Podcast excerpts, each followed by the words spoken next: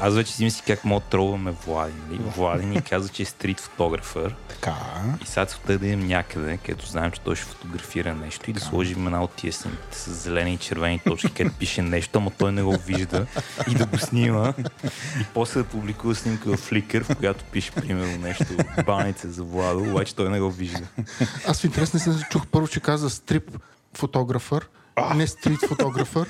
И, и а, Да, знаеш, слушатели, нюд фотография. Значи, имал съм предложение да правя от дами. Винаги съм отказвал. Нали, това е такова on the record. Това ще го отрежем. Аз би казал, че някои пържоли се наричат стрипове и нали, Владо снима пържоли. Стрип фотограф. Стрип лойн. Стрип лойн, да.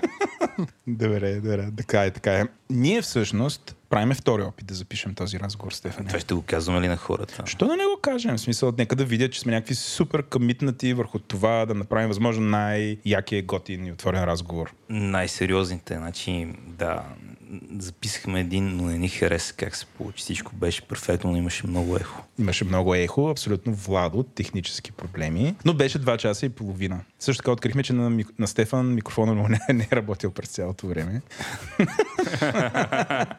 и разговор беше не особено съдържателен. в момента правим рефакторинг на първия Рефактори. Да. подкаст. Ама такова с пълно пренаписване и променя на функционалността. Всеки път, когато някой тръгне да пренаписва нещо, ми се изпотяват дланите. Що? Рядко е добра идея. Има, има случаи, в които е добра идея, но често е свършиха ни идеите, хайде тук да го пренапишем. Аз задавах такива класическия въпрос на менеджера, който... Е, защо не го пренапишем? Какво толкова? което, нали, на някой, който ще трябва да го пренапише, му се изпотяват дланите и не само. Абе, Стефани, какво е твоето мнение за рефактор? Не го споделяш ли това, което каза Бухтум слаш Свилен? Ми сега много зависи. Тук има голяма разлика между теорията и практиката и кой го прави. Нали, първо, рефакторинга по принцип трябва да значи, че променяш дизайна на нещо, без да му променяш функционалността. И най-често е, нали, имплементираш нещо там, което работи, ама не е излезе съвсем както искаш, после дорефакторираш да излезе както искаш. На това като практика съм голям фен, ама то е, как да кажа, нещо интерливнато с останалата част от работа. Нали, като правиш една задача, която отнема 3 дена, част от тия 3 дена си рефакторирал, не правиш 3 дена и после 3 седмици рефакторираш.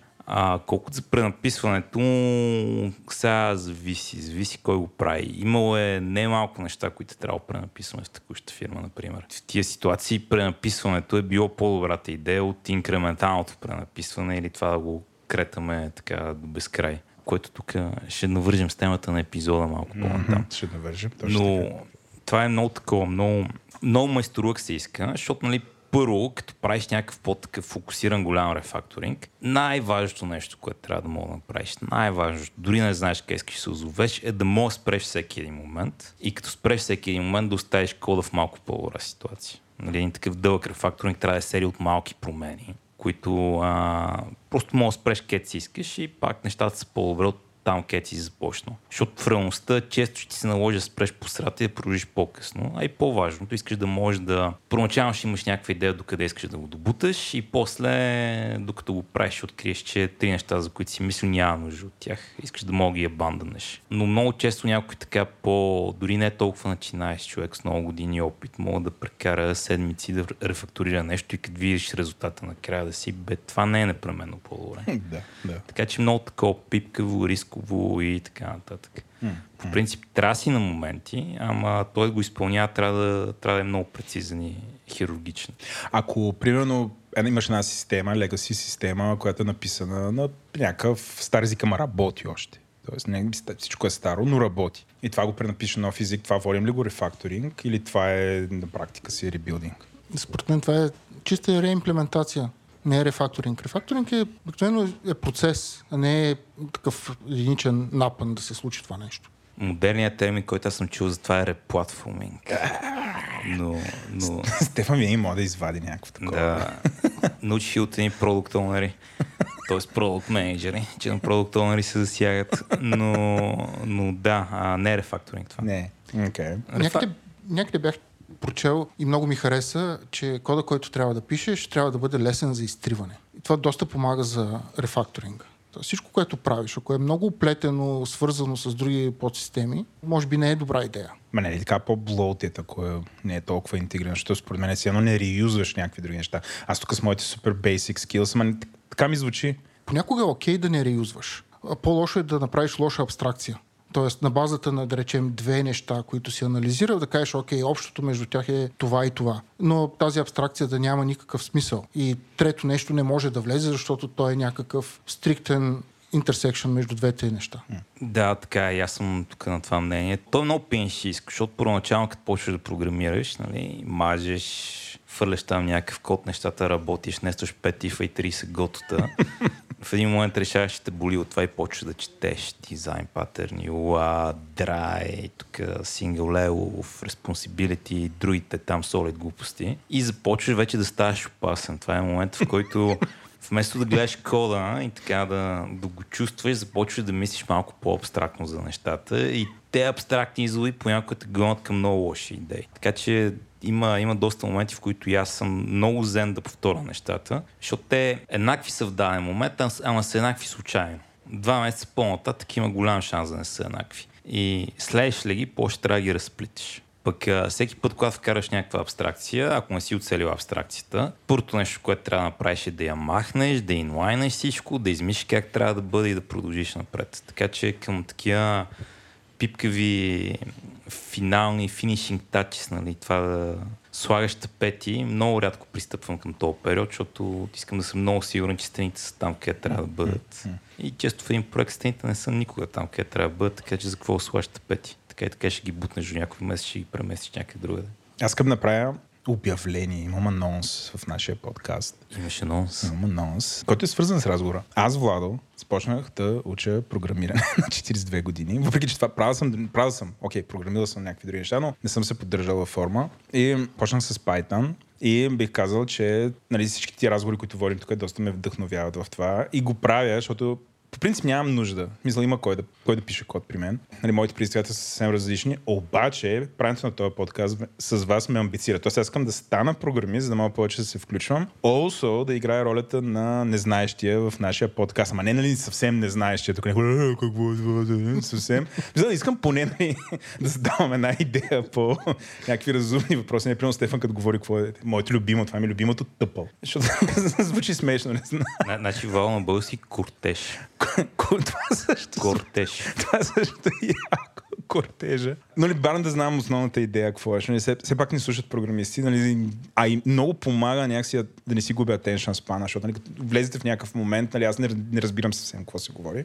Но да, а, амбициран съм, а, вече съм вкарал така 8-10 часа, който знам, че е далеч от това да бъда опасен, но мога да бъда опасен малко по малко с въпроси, които задавам, така че хора, ако слушате този подкаст, ще видите еволюцията на, на един човек, който някакси като се събира, нали, то има едно такова ставаш такъв, с които се събираш, нали, ето започвам да се събирам с програмисти, тук си димен, говорим си някакви върха на технологията, всичко и колко време ще ми трябва нали, да, да се адаптирам. Това всъщност е много яко, защото много голяма част от знанията, които съм придобил, са директно получени, гледайки някой как програмира, гледайки чуж код, гледайки как използва инструментите, с които работи, как използва командния ред. И има една история в началото на професионалната ми кариера. Мои колеги, които са българи, живеещи от известно време в Штатите, създават софтуерна компания и за тази софтуерна компания, нашата компания, за която работех, доставяше услуга програмиране. И те бяха дошли на командировка при нас, да ни видят, да се запознаем, да си поговорим.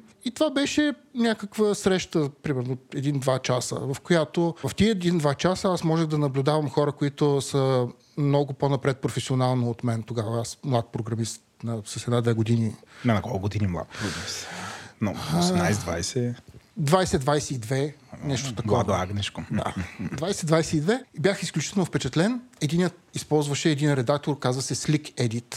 На всичко отгоре струваше пари, нещо, което един студент, който не е свикнал да дава пари за софтуер, му се струваше изключително луксозно да си купиш текстов редактор. В този текстов редактор за първи път видях multiple cursors. Окей. Okay. Беше, го дискутирахме. Беше много шокиращо. Тогава, гледайки моя тогава текстов редактор и си казах, ти защо нямаш multiple cursors? Защото си безплатен ли? Аз мисля, че това, Стефане, не го дискутирахме на запис. Поправи ме, но, но го проведахме като разговор, защото с Стефан нали, записахме епизод за Vim срещу Emacs. Uh-huh. И половината от разговора беше как те се опитват да бъдат възможно най-ефективни ефективни. Също така имаше такива реплики от вида на най-добрия. Мисля, че дори Стефан го каза, нали, тря, всеки ден трябва да си казваме колко код не написах и така нататък. И също време, после обаче, като започне да говори за възможностите, такъв почти се задъхва нали, от а, супер якия фичър, да има много курсори и като пише едновременно да пише супер много код. Не един, не два, не знам, 20 на 20 реда да пише едновременно. Различ, супер много да пише. И това ми някакво ми се сблъска и предполагам някои хора са си го задали. Обясни сега за, за, за този сблъсък между ефективност, между възможността да пишеш толкова. То, често ли се възползваш от такива неща с писането на код? То става направо механично понякога. Не е е самоцелно. Не кажа сега, тук е, трябва да го променя на три места, мога да го направя с е, 5 секунди по-бързо, отколкото ако го променя на трите места. Но, примерно, някои редактори ти позволяват да направиш селекция на една дума едновременно и след това да допишеш нещо след тази дума. И в един момент то ти става буквално, ти не се замисляш. Ти знаеш, че можеш да го направиш това нещо и получаваш тази допълнителна ефективност, която тя не е самоцелна. Ти я получаваш, защото вече си достатъчно достигнал до това ниво да владееш инструмента, с който работиш. Както един а, пианист, например, знае... а, Майстор пианист. да, да речем, той едва ли се замисля, когато а, свири някакви акорди. По същия начин тези клавишни комбинации са акордите на програмистите. Аз тук за този конфликт между това много да пишеш и да пишеш малко код, нали? Тук искаш да си като а, японски самурай, нали? Цял живот се учиш да ползваш меча, на път почиташ да го държиш ножницата. И обаче, когато го извадиш там, Става страшно. става страшно. Това ми харесва. Ама не вадиш меч много често. То шегата на страна смисъл, тази ефективност нали, има две неща. Първото е фъне, нали, забавно е. Но второто е понякога, особено като правиш рефакторинг, много помага, защото ти имаш да направиш някаква промяна, която я няма в, в това, няма я в идеето ти. Обаче, между това да изпълниш бързо и това да изпълниш бавно, има едно от 10 минути разлика. И тия 10 минути, като почнат да се наслагват, Нали, много е различно да правиш едно нещо и на всеки 30 секунди да спираш за по 10 секунди и на всеки 30 секунди да спираш за по една секунда. Нали. Едното е достатъчно се разсеяш, другото е, се, другото е достатъчно кратко, така че да си останеш в ритъма. Така че, нали, в първия случай ще сгубиш повече време, отколкото 30 секунди, нещо 10 секунди чакане, 30 секунди, нещо 10 секунди чакане, защото ще се разсееш няколко пъти, ще погледнеш Twitter, ще видиш хората какви въпроси са задали ли, в Slack на го, в Дискорда на говори интернет. Ай, ще го държим с лака. Искаш ли за да, абсолютно да го бъркваме всички? Има ли, има ли някакъв таен Slack на говори О, в едно време имаше там, обаче нали, ние някакви такива не мога плащаме по 5 долара на човек да е вътре и се губеше архива. И, нали, има безплатен архив 20 000 съобщения и оттам аз казах, сега ще направя ресърч. Правих ресърч, излезе Дискорд. Имаше мини бунт, защото всичките хора, които бяха патрони на Говори Интернет, казаха, това няма го ползваме. Ей ги сега, 5 години по-късно, го ползват. Свинаги като разкажеш за това да гледаш други хора как правят неща, това е нали, страхотен начин да, Да, придобиеш да. много такива малки трикчета. Аз най-много се зарибих едно време, когато имаше едни... Имаше там един тип, дето правиш едни обучителни видеа, кажеш с Peep Code, купиха го от Pluralsight, после не помня дали Plur- Pluralsight се продаде или още са достъпни. Но там имаше епизоди с някои такива известни имена в комьюнитито и виж то как коди на Vimeo, как коди на Emacs и можеш пикап нещо много номерца от тях. Има един тип Гари Бърнхард, дето се казва, дето правеше едни скринкастове Destroy All Software, където имаше стотина епизода за някакви Ruby, Python, Vim, Bash истории, където като гледаш как ползва компютър е много впечатляващо. Нали? Искаш така да станеш като него, като пораснеш. Та, това да станеш до някой дете по-такъв уловък с японския меч, а, много помага да, да откриеш неща, нали, които да търсиш, защото иначе ня, няма откъде да знаеш за тях. Нали. Ако никой не си виждал мултикурсор, няма ти хронелу, ще вие какво мога да направя с мултикурсор. Докато като видиш видео или като някой направи нещо пред теб, ти си колко яко. Аз само да кажа, тук да направя такъв... То не е shameless плъг, защото не, не се плъгвам сам, но да направя shameless плъг за Стефан, защото той знам, че внимава си неща. Хора, ако все още не сте открили на Стефан YouTube канала, е там, може да видите каквото извади меча, какво става. Супер интересно е. Не, там, а, там съм такова, там съм с а, готварския нож, не съм с там все още, но благодаря ти, Но Вала. скоро, скоро. Да, да, имам, имам YouTube канал. Да, Така, сега, понеже минаха известен период от време от началото на нашия подкаст, още не сме казали името на госта, освен няколко пъти. Може би сега е добър момент да кажем, че гост ни е Свилен, а.к.а. Бухтум, една от легендите на първия сезон на Говори Интернет, с който си говорихме за супер странните му хобита, но за ваше щастие, очевидно тук ще си говорим за програмиране. Свилене, е, представи се за нашите слушатели с няколко думи. Къде бачкаш, колко години, кой ти любим език за програмиране, какъв цвят е четката ти за зъби? Здравейте, Свилен, софтуерен инженер, около 20 и няколко години професионален опит, плюс още 10 непрофесионален. Софтуерното инженерство е нещо, което мога да правя най-добре, сравнено с другите ми способности. Хобито ми е всъщност да програмирам. Да, бе. да. Това обяснява, що кода ти е такъв. Дай, Свилен е какъв е първият ти компютър? Да. Първият компютър е същия като първия компютър на Стефан, правец 8C, купен директно от завода в правец. Тогава баща ми, заедно с един наш съсед, отиде с запали москвича. Буквално. Не го слага москвича като... Че, че буквално, значи, че го е запалил. Къде пожарната и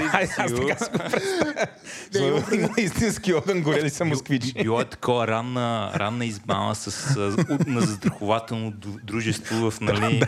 Пали москвича, взима парите, купува правец. Ма откъде го запалихте? От кой град? От а, град Бяла област Русе. Ва, ти много далеч бе. Това са супер много километри. тъй, тъй. И се върна с а, правец 8C, мисля, че 92 година модел, а, монохромен монитор, за разбира се черно-зелен и едно флопи, флопи дисково устройство. Монитора беше ужасен. След а, един час работа на него почва да ти тъкат очите. Имах... Между ви двамата имате очила. Усещам така някакъв тренд. Защо ли? Защо ли?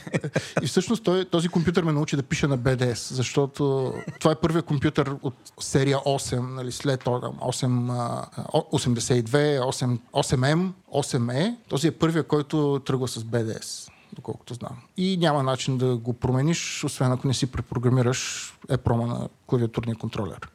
Което едва ли са го правили много И хора. след това да си нарисуваш други буквички върху клавиатурата. Да. Аз си го представям с Филен отива пали москвича и там на поточната линия директно в прайд, аз си представям таки изтичат и той хоп го взима още топъл, топъл, топъл. Аз си го представям обратното, тъй като това е след залеза на комунизма в един прашасъл склад застояла стока, която трябва да се разпродаде, за да може да се превърне в пари. Да, бе, 92 година вече имате. Сеща се на първата реклама на компютъра в България. Компютърът 321 Терминатор. Не се майтапя. Това не си го спомняте. А, вие сте малки. Значи, първата реклама на компютър имаше един терминатор. Гърмеше така с пушка, си спомням, или с някаква, някаква автоматично оръжие. Една клавиатура така изкачка.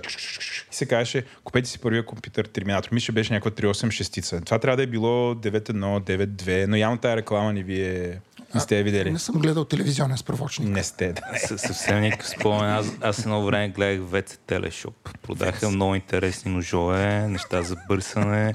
На коленчици. Имаше един препарат, който миеше всичко от насякъде. О, имаше едно лето, а, като бършиш, какво беше? Нагоре, надолу, никакъв кръг, сещаш ли се? Да. Имаше ни неща, които рязаха всичко на всякакви форми. И взел ти този компютър, замъкна го в град Бяла, Русенска област, Точно така, да. пусна го, той тръгна и какво направи с него? Смисъл... Какво? Цъках игрички. Цъках каратеката, летни, летните игри, олимпийски игри. Даже, мисля, че Стефан спомена как са идвали негови приятели в къщи да играят. Аз имах такъв един доста гик рожден ден, в който прекарахме целия рожден ден, играйки на летни олимпийски игри на компютъра. Се редувахме един след друг. Той беше един някакъв вид мултиплеер, такъв с походове можеше да си... Беше най-страхотният ми рожден ден. Добре, кога откри програмиране? В смисъл и аз почнах с игри, ама много по-късно играех Dune 2, ама това, представете си, беше, имах цветен екран, 3 шестица. И, игрите са страхотен гейтвей към програмиране. Защото ако си достатъчно любопитен, почваш да се чудиш как по дяволите се появяват тия човеченца, как писука високоговорителя. М от моя гледна точка в един момент игрите свършват да. и почва да нали, няма интернет тогава. Много е сложно да намериш нова игра от някъде и почва да разцъкваш другите програми, които mm. имаш и все някой от тях ще бъде нещо за програмиране. Mm. Първо QBasic. Да, всъщност а, а, аз започнах да програмирам преди да имам собствен компютър, както може повечето хора които слушат или които са тук в стаята. Тогава имаше пионерски дом, който имаше компютърна зала с 15 на правец 82 компютъра и имаше свободен достъп в събота в 8 часа сутринта. Това беше единственото нещо, което можеше да ме накара да стана в събота, даже преди 8 часа, да отида там, да се наредя първи да бъда на опашката, защото взимането на компютри става с а, бутане с другите деца. И ако се буташ достатъчно добре, ще седнеш компютър, иначе който седне на компютъра не го освобождава. Си бил да висок, ама не си особено едър. Така. Значи, значи това е като шах бокса на програмиране ръгби. Програмиран кетч. Случвало се е този, който отваряше в събота да не дойде, но ние го знаехме къде живее и отивахме и го събуждахме. Горкият човек. От някъде знаем, че допускаме, че може би имаш интересна история за втория си компютър. Да. А втория компютър всъщност е вече истински компютър. А, Скочих от 8 битов на 32 битов а, Pentium 2 Celeron, разбира се. Целерон. Да. 333 МГц. Точно така. Oh, yes. С, Аз имал същия, очевидно. Дъно Корп.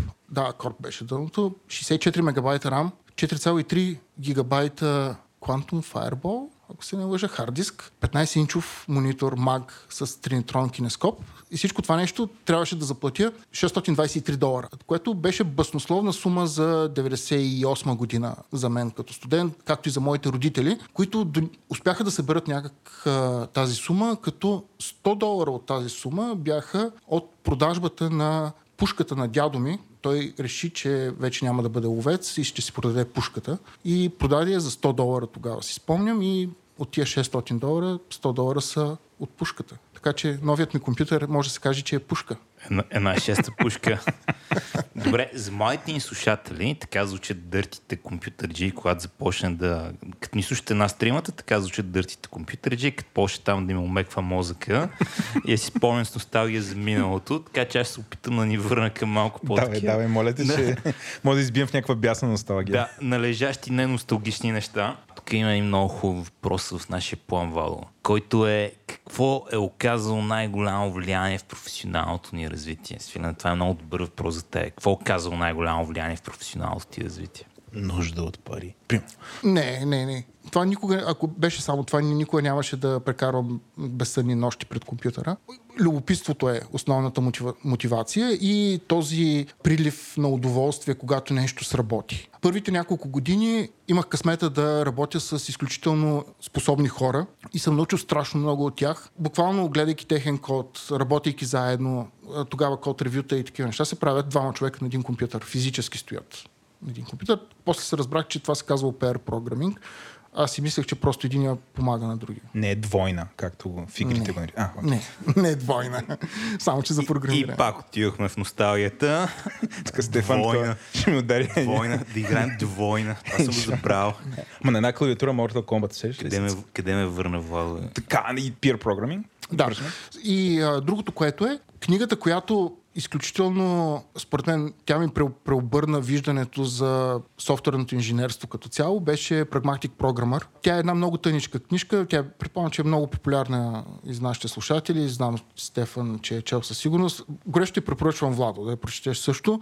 Тя не е, не е толкова за програмиране, като ще те научи да пишеш програми, много е тъничка, за разлика от другите кни, книги за програмиране, 200 страници, но тя преобърна начина, ми, начина по който гледах на програмирането. А, спомням си, взех я, че, я в метрото, прибирам се вкъщи, продължавам да чета, вечерям, продължавам да чета, лягам си, продължавам да чета, събуждам се сутринта. Първата ми работа е, преди да си изпия кафето, да отворя пак книгата. Изгълтах я за, може би, 24 часа тази книга. Бях изключително омагьосан от нея. Горещо я препоръчвам. Тя има второ издание, 20 години по-късно, с обновени код примери. Стефани, ти предполагам си е чел. Много голям фен съм и аз още не съм чел 20th Anniversary Edition. 20th University, ах, това е ужасно. Аз си спомням, че като излезе, я прочетох. И 20 години по-късно. Еми не, аз не съм я чел все още. Имаме с твърди корици, изглежда много яко и видях, че има някакви промени, но си я пазя за по-натам. Страхотна книга. Да, книгата е много добра. Твоята книга, Стефане? Има ли такава книга, която те е преобърнала? Знам ли, значи книгите, които така най-ми влияха в началото бяха Pragmatic Programmer и Code Complete. Спомням си повече неща от Pragmatic Programmer, отколкото си спомням от Code Complete, обаче всеки път, като отворя е така рандом ли Code Complete някъде, съм, а, това тук си мислех, че просто е така ми дойде свиша, явно съм го прочил в Code Complete и оттам го знам. Така че тия двете бих препоръчал. Не знам колко дейтед са вече, особено Code Complete, защото тя е някаква така преджава книга. Нали? Тия популярните книги за програмиране нали, минават през три фази. Първата фаза е преджава фазата, където говорят за C++ или някакви други такива шано работи, дизайн патърн са такава книга. Code Complete от този период. След това минаваме, когато всички книги за програмиране бяха на Java. Refactoring беше на Java, TDD by Example беше на Java. Трета фаза, разбира се, всичко е на JavaScript. Най-накрая си дойдоха нещата на място. Но Code Complete от pre-Java фазата, така че някои неща там са малко такива нишови. Но пък, може би тя, тя ми даде най-много така в началото на кариерата ми. Спомняш ли си, Стефане, в а, бялото поле на книгата, така наречения марджин, който не само в HTML и CSS го има, и в книгите се нарича марджин. Надявам се. А не, 100% има да. друго име там в полиграфията. Да, ето там а, имаше такива, имаше едно човеченце с а, изправена коса и ужас в очите и обикновено блокчето се казваше Coding Horror и имаше някакъв антипример, какво да не правим. И което всъщност ми напомня, че един от блоговете, които следях и консумирах с изключително голямо, с, така, с голяма страст, беше един от кофаундерите на Stack Overflow, Джеф Атвуд. Блога му се казва Coding Horror. Там също всяка, всеки един постинг там беше златна мина за мен. Пише ли още той? Пише, но пише за, за електромобили, за сглобяване на компютри, не и за програмиране. Да, аз представям да го следя, като почна да пише за монитори. Да. Имаше една фаза, да е само за монитори пише. А Стефане, твои блогове? Ами имаше един а, рубис, който не знам дали още е рубис, Reginald Braithwaite Раген Ваут, който имаше много легендарни постове едно време. Ма и той нещо се разлигава и почна да пише в някакви альтернативни форми, написани и му изтървах дирите. Следял ли си на Джоел Сполски, Jovan Software? Би следял известно време, ама той па не знам. Много ми е такъв. Всичките ми бяха много бизнес хора причат отгоре, а тогава исках някой да ми каже как да програмирам, нали, а не как да мисля за екипи или за големия environment. Всъщност, другият блог, който ме впечатли по това време, беше блогът на Стефан. Стефан пишеше блог. Това е като текстов тикток за по-младите слушатели. Кой си селф-хостваш? Да, той продължава сигурно да си го селф-хоства. Едва ли... Все още го селф-хоствам.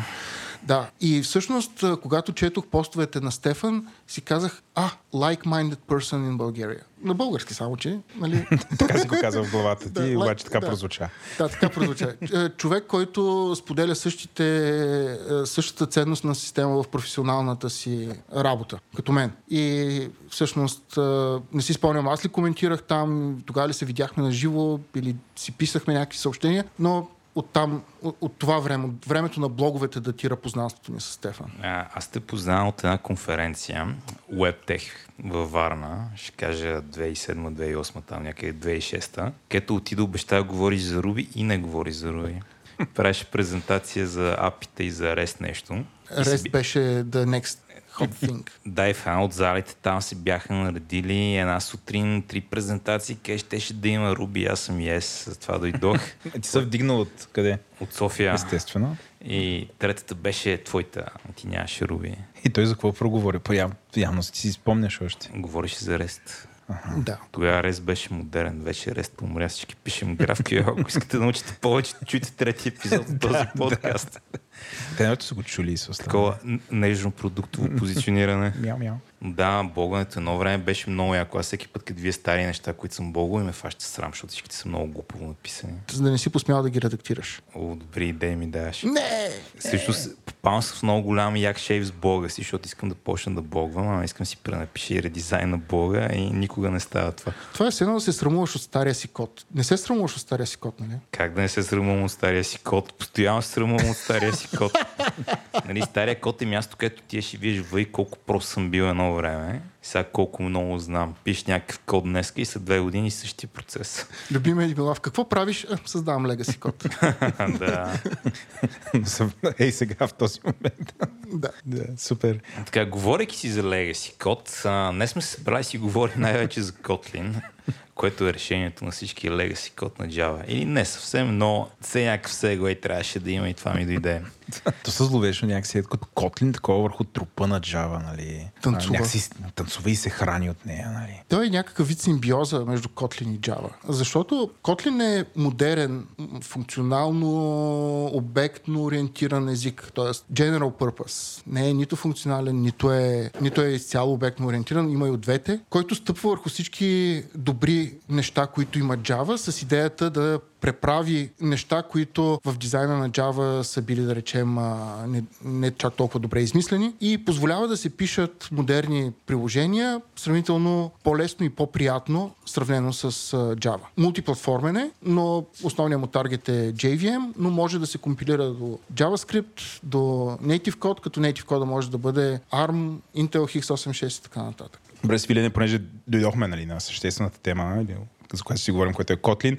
Как започна да се занимаваш с Kotlin?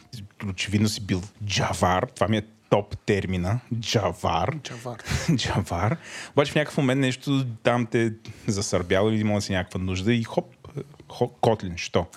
Да, Kotlin е доста по-експресивен от Java. Експресивен в смисъл такъв можеш да постигнеш а, повече с а, по-малко редове код, с по-малко boilerplate. И тук нали, искам да уточня, че по-малкото код е хубаво в смисъл такъв, че намалява когнитивното натоварване на програмиста, когато гледа някакво парче код. Той може по-лесно да разбере оригиналната идея на mm-hmm. този, който го е писал, а, вместо да се опита да дешифрира няколко десетки реда и да каже, аха, този блок прави това. Така че това, че е по-експресивен, което означава по-малко писане на код, означава, че е по-лесен за гледане и за разбиране. Тук е типичен пример от Go, нали? В Go няма ревърс функция на масив, трябва да си им пише цикъл. По-лесно да видиш нещо точка ревърс, отколкото Python има, Цикъл. Python има, ето знам. Разбира се, че има в Python.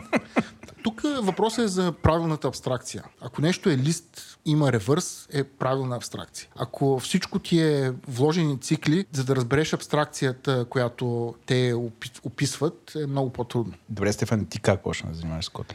Значи тук се връщаме към нали, това, което си говорихме за пренаписване. Имахме две приложения, мобилни, едно iOS и едно Android. И решихме, че ги пренаписваме, защото бяха изтървани от всякъде. Просто нямаше за какво се закачиш в тях. Ползваха гадно API, имаше една архитектура, която ние наричахме Андреатура, понеже Андрея беше правил и Андрея беше прекалил с идеите си там. А API-то беше много гадно и то, и то в момента е кръстил на човека, който го е писал. Как се казва? Е, то се казва HD API на програмиста, който го е написал. HD. Не, А- Андрея вече не работи за нас, а тук, нали, да не, да не споменаваме.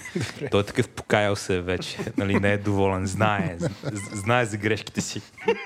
Първо пренаписахме iOS, защото повечето хора ползваха iOS-а. Там нали, минахме на Swift, карахме GraphQL, направихме от комп малко по-модерно с а, нещо като MVVM архитектура, ама не баш MVVM архитектура. А, пак сам, много набързо кажи, какъв е кон, смисъл контекста и домейна на тия апове? Нали, аз знам, а, нали, ти работиш за Dext, в Dext а, вие правите четворен софтуер. Ми да, това са приложенията на DEX, с които снимаш касова бележка или там някакъв документ, то отива в системата, екстрактваме данни и ти даваме да го редактираш. Така че са, не са тривиални апове, ама не са някакви мега сложните апове, в които имаш базови така крут операции, плюс един тон врътки около тях и тук там е по-приятен интерфейс, плюс тук там е камера и други такива работи. Та връщайки се към Kotlin, след като направихме iOS, което беше по-болното, решихме да направим също с Android, защото искаме да ползваме GraphQL API, така нататък, така нататък, така нататък. И решихме, дай ще почнем на чисто, ще ползваме новия материал дизайн, да ръбъра Java или Kotlin. Това беше кога беше? 2019-2018 Нямам някъде. скоро сравнително.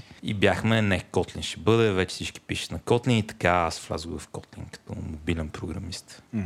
А, а с Филин обаче не го питахме същия въпрос. На тебе какъв ти е контекста? Защото ни Java, тата, обаче за какво го използваш, примерно в момента? И за какво използваш Kotlin в момента? Kotlin е много популярен в а, мобилните приложения. А, аз го ползвам изцяло в контекст на сервер-сайт приложения. Това е от другата страна на GraphQL API, който Стефан консумира. Има сървърно приложение, което отговаря на заявки. Те могат да бъдат а, GraphQL, REST, няма значение. Kotlin а, идеално влиза в Java екосистемата. Предимството е, както споменах, а, че е, има предимства върху Java, по-експресивен и позволява по-бързо, по-лесно написването на един такъв сервер-сайт компонент. И моят опит също е такъв. А, имахме 10 годишно приложение, което сервира съвсем а, без а, някакви особени проблеми, милиони заявки, а, разпределено, дистрибутирано на много сървъри. Но решихме да пробваме дали можем да изградим по-модерна архитектура от а, спрямо тази, върху която той е стъпило преди 10 години. И един от компонентите, които искахме да пробваме, беше дали езика, на който е написано, би помогнал това сервер сайт приложение да се създаде по-бързо, по-ефективно.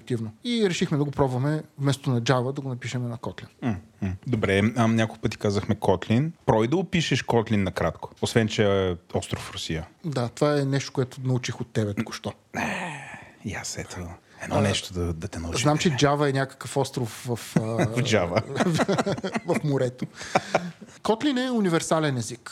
Той е, има функционални нюанси, има много така близка родствена връзка с Java, а много добре интероперира с Java, поправя някои от грешките, които създателите на езика Java са направили в началото. Разработва се от JetBrains, компанията, която стои зад IntelliJ IDEA, едно от най-добрите сред...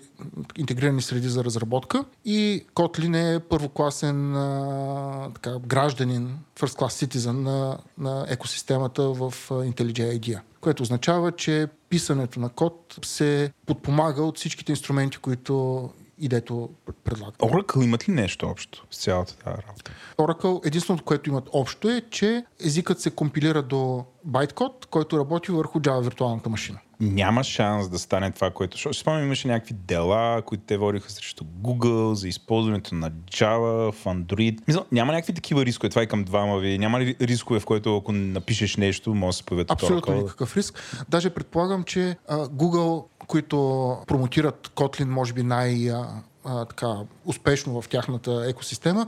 Например, примерите, когато отвориш в Android, на първо място примерът е на Kotlin, на второ място е Java. Моята така теория, която не е базирана на някакви твърди факти, е, че те използват Kotlin като а, заместителя на Java, за да си спестят някакви правни проблеми от Oracle за в бъдеще. Стефане, ти как ще опишеш Kotlin? Накратко. Накратко, ами, така, на... Три но- дена по-късно. Много, много краткото би било Java, каквато трябваше да бъде. Нали?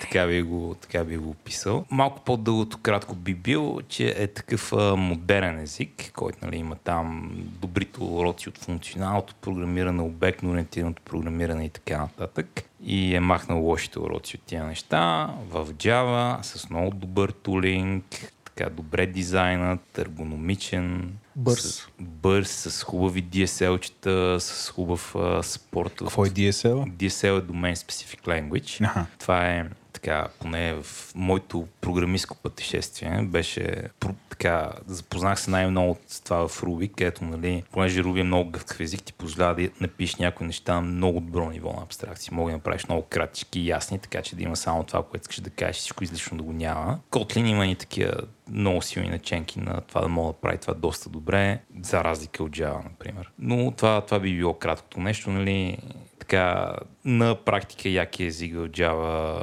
екосистемата, който е такъв относително като Java, а не нещо екзотично като Clojure. И нали това, което скала трябваше да бъде, ама не беше. Да, сега ти като казваш скала, леко в топик, след първия ни опит за запис на е, епизод за Kotlin, аз отидох при CTO-то на фирмата, която ръководя. И казах, ние ползваме ли Kotlin? Той така супер се изненада, че баш от мен получава такива въпроси. И каза, не, знам какво е, нали? Готино е, много е готино. Викам, що не го ползвам? И така, ме, ня, аз, мен повече ми харесва скала, което нали, вече мен съвсем ме уби. И Кажете няколко думи за скала. Няк, някакси се ориентираме. Всъщност, окей, имаме Java, което е нали, едно майката на всичко. И оттам, нали, очевидно има Kotlin, има скала, има Clojure, нали така? И един тон други. Един тон други. Защото нали, в Какво Java налагат тия неща да се случват? Това е критика към Java ли е? И да, и не. Смисъл да го разбия на две части. А, готиното на Java екосистемата е, че е много, много богат. И поне се направи хубава виртуална машина, може да има много езици, което хората ползват. Поне едно време супер популярен беше Injiten, който е Python за Java, има едно JRuby, което е доста популярно все още. А, Груви, което е Groovy, което е език цъфти. да, език, дизайна специално за Java, който е такъв Ruby-like език, ама динамичен. Това е един от големите фичери на Java. Нали? Мога да направиш език върху JVM и той интеропва много добре всичко и там не те боли на това да компилираш до C или както е в модерно време до LLVM. Та затова има толкова много езици в Java, просто прагматично е и нали, веднъж като направиш език върху JVM, а имаш достъп до всичко, що е JVM. Сега връщайки се към скала, то Kotlin в известен смисъл е реакция на скала. Част причината JetBrains започна да правят Kotlin, защото компилирането на скала поне тогава е било мега, мега, мега бавно. Скала се компилирала адски бавно. Ма, какво значи, това са много субективни. Какво значи мега бавно? Дни. Еми, не дни, но... Години. Да, не знам, аз това разбирам, като ми кажеш нещо мега е бавно. Хил, хи, хилядолетия. Значи пише една програма и я завещаваш за пра, пра, пра, правнуците. Сега бавно, нали, такова. Тръгнеш да компилираш или те дразни колко бавно се компилира, или не те е дразни, ами в скала поне тогава е дразнил. Okay. Сега, нали, това е било преди 10 години така че нещата сигурно са променили. Аз с скала отдавна съм се занимавал, но дори когато се занимавах, когато беше покрай версия 2.7, 2.8 и така нататък, скала беше много сложен език. Нали, то няма лошо един език да е сложен, защото като е сложен, ти дава повече фичери, нали, такъв майсторски инструмент. Готино езика да е прост, ама като е прост, обикновено удря някакви лимитации като е по-сложен, има много време да се учи, обаче пък като го научиш, нали, ти отваря, ти отваря врата за по-яки работи. Но поне тогава проблема в скала беше, че имаше супер много неща в него, имаше много такова нездравословен Haskell инфлуенс. Тук и сега се намеси и Haskell. Да, половината скала комьюнити крадеше от Haskell, дефинираше всичко с някакви алгебри, оператори, беше някаква пълна каша. И повечето хора не се кефиха на това, защото това е такова, нали, интелектуално интересно, ама не е непременно практически най-праволинейният начин да свършиш нещо, особено ако целта ти не е да си отговориш на въпроса, нали, как би изглеждал програмирането, ако всичко беше алгебра. Сега скала доста се променило. Тогава съм ми изтървал, но едно нещо, което съм убеден е, че не е станало по-просто. И дори това тогава беше голям проблем. Аз прекарах месеци да уча този език и въпреки това имаше някакви програми, не мога да разбера какво става синтактично в тях. Котлин по-прост ли е спрямо скала? Според вас двамата. Много бързо трябва да говорите. Да, много по-прост. По-близък е, ако в спектъра имаме uh, Java, Kotlin, Scala, те са така разделени. Kotlin е по-близо до Java, отколкото Scala. No. Ма това няма да рече, че в Scala има някакви много яки фичери, които в Kotlin ги няма. Mm-hmm. Не, там 95% от всичко интересно в скала ще го има в Kotlin. Mm. Просто е по-праволинейно направено. Така че това е моят тейк, нали, с много големия дисклеймер, че от доста отдавна не съм виждал модерната скала. Да, аз а, имам много минимален опит с, с скала.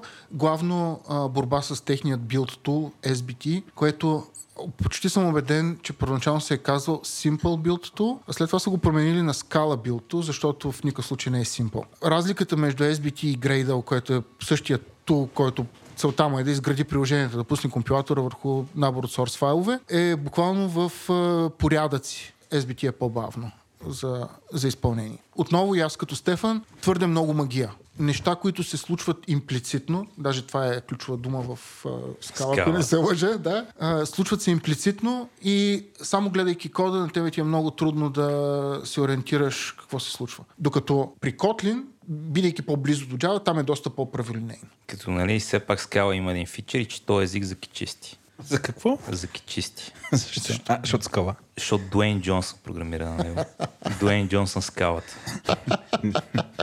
Аз мисля, че кажеш Киро скалата или нещо. Не. Много често хората като кажат Kotlin и се сещат за мобайл. За това език за само за мобайл девелопмент, като слушам на Стефан case, нали, очевидно той така е почнал, но а, свилене, това е за, за какво го ползваме? А, да, не е само за мобайл. Той може да работи върху сервер-сайт приложения, може да си направите и графично приложение. Голяма част от IntelliJ IDEA е написана на Kotlin. Тя е графично приложение. Това, което а, също получавате и някаква мултиплатформеност, която то може да се компилира и до JavaScript, може да пишете React с Kotlin, а, но ергономията не е толкова добра, колкото за сервер-сайт приложение. Spring, например, популярен фреймворк за писане на сервер-сайт приложения на Java, се разбира идеално с а, код написан на Kotlin. Не е необходимо да пишете Spring на Java. Аз пък бих добавил, че нали, въпреки, че по никакъв начин не е само за мобилен девелопмент, много добре работи в мобилния девелопмент на Android. И сега това е по следната причина. И то няма нещо като език специално за мобилен девелопмент. Обаче мобилните приложения имат някои характеристики, които са малко типични и са малко по-сложни. Понякога помага езика да ги поддържа. Конкретно са Едно, имаш да правиш много интерфейс, който нали, се композира UI едно друго, дефинираш му там как реагира на евенти и прочее. И две, имаш а, такъв трейдинг модел, в който имаш един основен тред, който трябва да е напълно сериализиран и каквото мога да изнесеш от него, да изнесеш от него, обаче какво трябва да стане в него, да става в него. Нали, имаш една ниша, която тя е единственото, което мога пипа интерфейса. И примерно, като направиш нетворк заявка, това е обработва нетворк заявката, трябва да се случи, е добре да се случи някъде друга, защото иначе интерфейс ти блокира. Но когато искаш да покажеш резултати, трябва да се върнеш на мейн треда. И между тия две неща много помага, когато език има някакви фичери, които прави тия неща по-лесни. Нали, нещо, което прави първото нещо по-лесно е, и тук струва си се отбележи, че мобилният свят и яко краде от React в момента, именно интерфейса се дефинира като дървовидна структура от компоненти. Това в React се казва JSX, в Swift и в iOS се казва Swift UI, в Kotlin се казва Compose това езика ти позволява да правиш такива неща по-ергономично, много помага. И второто нещо е какъвто и там модел да имаш за мултитренинг, да имаш добър модел за мултитренинг, който ти позволява да вземеш една функция, която пет пъти нали, на пет места има нужда да си говори с нещо на друг трет, обаче да продължава да изглежда като една функция, не го разбиеш на пет части, колбеци и така нататък. И Kotlin има добра поддръжка за това за машин learning и deep learning става ли, защото със сигурност знам, че при Java има ужасно много неща направени исторически. Все още Java е един от най-популярните езици. За... Има си фреймворци, с които се билдват модели. А при Kotlin има ли такива, как да кажа, наченки или нещо създадено на Kotlin в тази посока? Тук не, не съм експерт в тази тема, но съм виждал в документацията специално Kotlin for Data Science. Kotlin има, примерно, неща, които в Java, да речем, може да се предефинират операциите плюс-минус, умножение, деление и така нататък. И ако искаш да разделиш две неща, които може би са някакви числа, може да кажеш А делено на Б, както би го написал, ако са нормални интове. Но те могат да бъдат, примерно, вектори, ако операцията за деление на вектори имаше смисъл. Но, примерно, два вектора, ако искаш да ги събереш, може да напишеш метод, който да предефинира плюс операцията. Може да изчислиш ъгъла между два вектора. Примерно. Да. С помощта на а, оператор и всъщност кодът ще изглежда така, както би го написал, да речем, на Python. Сега аз, нали, първо, каквото го има на Java, го има и на Kotlin. Просто нула, нула проблеми да викнеш каквото и да е Java от Kotlin, така че кефти би всякакви библиотеки, които има в широкия свят на Java света. По тема за Data Science и Machine Learning, докато записваме този подкаст някъде в средата на 2022, единственият език за това в момента е Python. Не, че в други езици няма неща, но просто екосистемата е много стабилна в Python. Това не знам дали ще се промени или кога ще се промени, защото все някой ще се промени. Ма така, ако нямаш някакъв много специфичен проблем, който има библиотеките само в Java, има някакви такива понякога и те едва ли са deep learning. Точно, по-скоро са някакъв natural language processing и прочее. То ако ще се заиграеш с ML и DL, трябва да пишеш на Python, както ти правиш. да.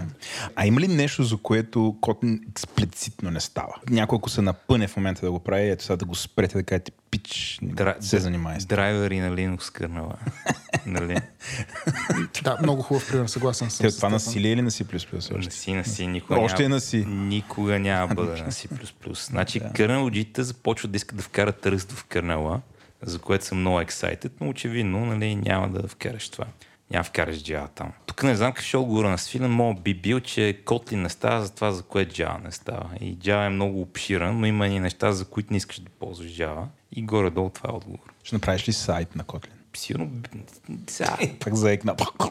Аз лично не бих направил сайт на Kotlin, защото аз лично познавам Rails много добре и на Rails правя всичко много по-бързо, отколкото и на каквото и да е друго. Но, а, как да кажа, бихме купили компания, която прави сайтове на Kotlin и няма да, няма да ги пренапишем. В смисъл, файн. Okay. В смисъл, Java е супер а, такова бекенд технология и Kotlin е още по-хубав език за тази бекенд технология. Свиле. Да, всъщност съгласен съм с Стефан. Там, където Java не е подходяща и Kotlin не е подходящ. Low-level програмиране, също така системи с много ограничени ресурси, което в нашето време е трудно да се дефинира какво начало ограничени ресурси, но да речем... Както и бавно компилиране? Как, не, не, субективни. по-скоро embedded устройства. Аха, Embedded устройства, да речем смарт ключ. Ако искаш да напишеш фърмуер за смарт ключ или Да, смарт не контакт, ми звучи това да е най-подходящото. да, не би трябвало да е Да. подходящо за това. А оттам нататък всичко друго, като тъй като Java и, и, и Kotlin са general purpose езици, може да се напише всичко. Както Стефан спомена, веб-сайт, защо не? Kotlin има добър DSL, с който се генерира HTML. TypeSafe, примерно, можеш да изгенерираш линк, в който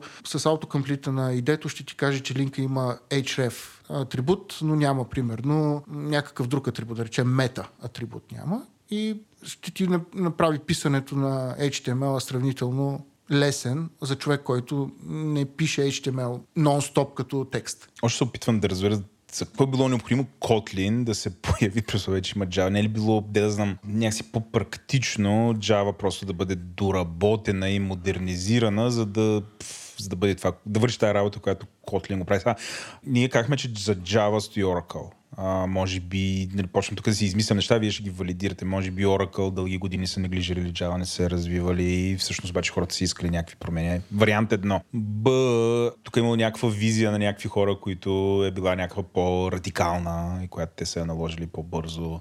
Почнем, Стефане, кажи защо Kotlin го има спрямо Java и другото, какво има в Kotlin различно спрямо Java?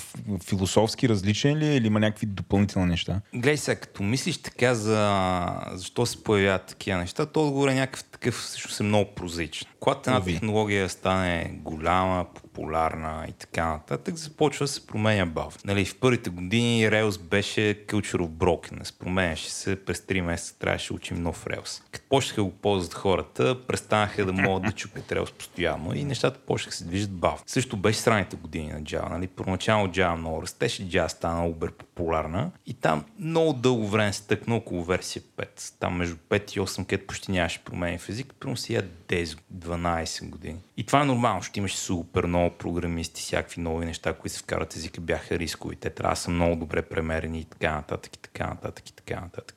Ще има шанс да щупи някакъв стар код. Има шанс да щупи някакъв стар код и отделно, нали, като натрупа всички фичери на света в един език, те престават да работят добре един с друг, става много бъркащо и на практика става скала. Или C++, ако щеш. Та, нормално е, нали, Java да се движи бавно, защото е толкова голямо. Но това пък даде много голяма възможност да се нароят един тон други езици, които могат да експериментират. И някои експерименти са неуспешни, като скала. А, някои експерименти са успешни, като Kotlin, например, и хората са «О, колко яко да ръбъра, виж тук колко интересно стана. И това е един такъв начин да валидираш някакви идеи, без да унищожаваш нали, това, което си създал до момента. То нали, не е някакъв координиран човек, няма CEO на Java, който седи и взима тия решения как да се развие цялото нещо, но обикновено това Малко е наляво, малко надясно. да, обикновено това е процес, който се случва. Нали. Примерно из, из JavaScript се случи нещо подобно, където JavaScript беше стъкнал известно време, експериментираха с такива транспайлери и накрая беше добре, ай тия неща ни харесва, че ги вкараме в език. Да, всъщност обратната съвместимост е противоречи с бързо развитие на езика, защото всяка една промяна, която направиш, после трудно се маха. Колко назад може да стигнем в Java в момента? Смисъл, до коя версия? Е, Примерно, ако сега напишеш един код, до коя, коя ще е, да знам, да, колко назад backwards compatibility с Java въжи? Код, а, компилиран 95-та година, в момента може да работи на Java 18. Значи бая назад. Тоест пълна обратна съвместимост с една звездичка, ако приложението е а може да не работи между версия 1.4 и 1.5. Това е какво за нещо за процесори, архитектури или... А, и това, а, но до версия 1.4 Java Memory модела, начина по който няколко нишки си споделят а, и си виждат а, данните, които а, си променят и те са споделени данни. Едната нишка променя едните данни, другата гледа. А, не беше добре дефинирано в спецификацията и не се позволяваше да се правят оптимизации от компилатора, не от компилатора, а всъщност от това, което изпълнява кода и после го оптимизира върху процесори, които имат повече от един трет, които може да изпълняват повече от един трет паралелно. И всъщност кода пак ще работи, но много вероятно е да не работи правилно. Аз да се върна обратно към въпроса ми, който... Окей, okay, разбрах, що се, нали, като реакция, но все пак а, Стефан не ми отговори на въпроса, аз съм го запомнил и ще го захапя. Какво има в Kotlin, което го няма в Java? Ето сега, пробвай ти. Котли казахме, че еволюира по-бързо от Java. Нови функционалности влизат по-бързо в езика, като те стъпват върху вече доказаните неща, които трябва да има един модерен език, защото всички други модерни езици ги имат. Позволява, например, за вече това не е толкова актуално за Android програмистите, но да използват изразни средства, които тяхната виртуална машина на Android не, не поддържаше. Например, ламда функции. В Kotlin могат да се емулират, да се компилират, да се емулират, защото а, до определена версия на Android, тук вече не съм сигурен с числата, няма, не, съм, не съм сигурен кое е точно число, но до определена версия Java bytecode беше до версия 1.6 за масовите телефони, вече на по-нови версии, където може да се използват и на Java, примерно, ламда функции. Така че такъв тип функционалност програмистите не можеха да използват, ако са на Java, но могат да го ползват в Kotlin. Има и много управени неща, които в Java по наследство за обратна съвместимост не повече не могат да бъдат променени. Например, в Kotlin всяка една референция е final, което е в Java, т.е. не може да се променя. Не по дефолта, така е по-скоро като, като конвенция в Kotlin. Може да бъде декларирана като променяема, но в повечето случаи е непроменяема, с което когато имаш а, по-малко промяна на някакъв а, стейт, а, обикновено бъговете, които са свързани в а, примерно конкурентно променяне на този стейт, изчезват. Много boilerplate се спестява. Boilerplate това е код, който пишеш просто за да напълниш, а, да, да изпълниш някакво условие на езика или на начина по който се пише на този език. Например в Java... Баластра. Баластра. Точно. Ао, страхотно, страхотен превод. Баластра. Спестява баластрата. Да. Супер, супер име. Той, тоест в Kotlin няма толкова баластра спрямо Java.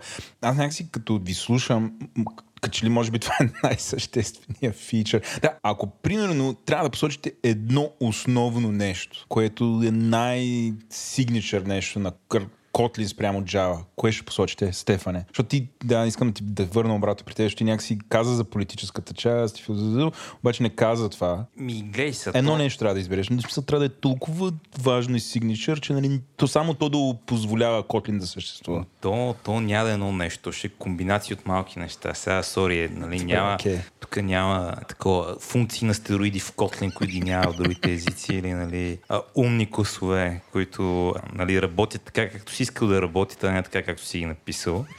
И всеки, език е на практика комбинация от нали, фичери. И ако толкова много искаш да го сумаризирам, би го казал, че Kotlin много повече прилича на Ruby, защото нали, това е моето отправна гледна точка към света. Пак стигнахме до върти го с очи, Руби. От, отколкото, отколкото Java. Нали? В смисъл такъв малък, компактен език. Но пак ми дадеш да не ти казвам едно нещо, а ти кажа много малко май. Ще ти кажа, че има хуи ламди. Има такива наистина хуи ламди. Ще ти кажа, че има хуи дженерици. Има дженериците от Java и настроява върху наследството от дженериците в Java по хубав начин. Има така нали, добре вградени колекции, които има и в Java. Тук са направени малко по-добре. Имаме нали, добри линии между mutable и immutable. И въобще има един тон така програмистка култура, която е такава, как да кажа, ранните дизайнери на Java не са я не са стигнали до нея или не са намирали за важна, но с всички езици, които видяхме последните години, сме открили, че е важна, mm-hmm. които Kotlin просто вкарва. Един такъв пример е, може да си предефинираш оператори. Нали, което, как да кажа... Звучи като някакъв пау, такива за power user и feature. Не, не за Power. Не ли? Аз ще ти дам един, веднага един пример, за къде това е много яко. Примерно в Java, ако искаш и, е, да сравниш два таймстампа. Таймстамп е дата и час до милисекундата, наносекундата, зависимост от резолюция. Ако искам едното да е по-малко от другото, т.е. едното да е преди другото, Окей.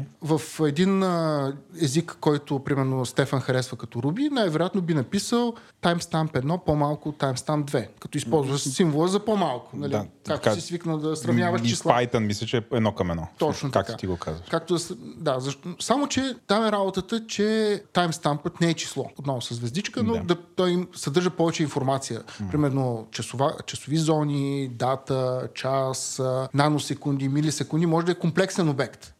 Някакъв. И в Kotlin, използвайки този оператор за сравнение, ти просто го пишеш по същия начин, както в Ruby, с символа по-малко. Докато в Java трябва да извикаш методът less than на единият обект и да подадеш като аргумент другия. И четейки кода изглежда като на timestamp 1 точка less than като аргумент на функцията. Да, и сега, ако ти трябва less than or equal, трябва да кажеш less than or this equal to other.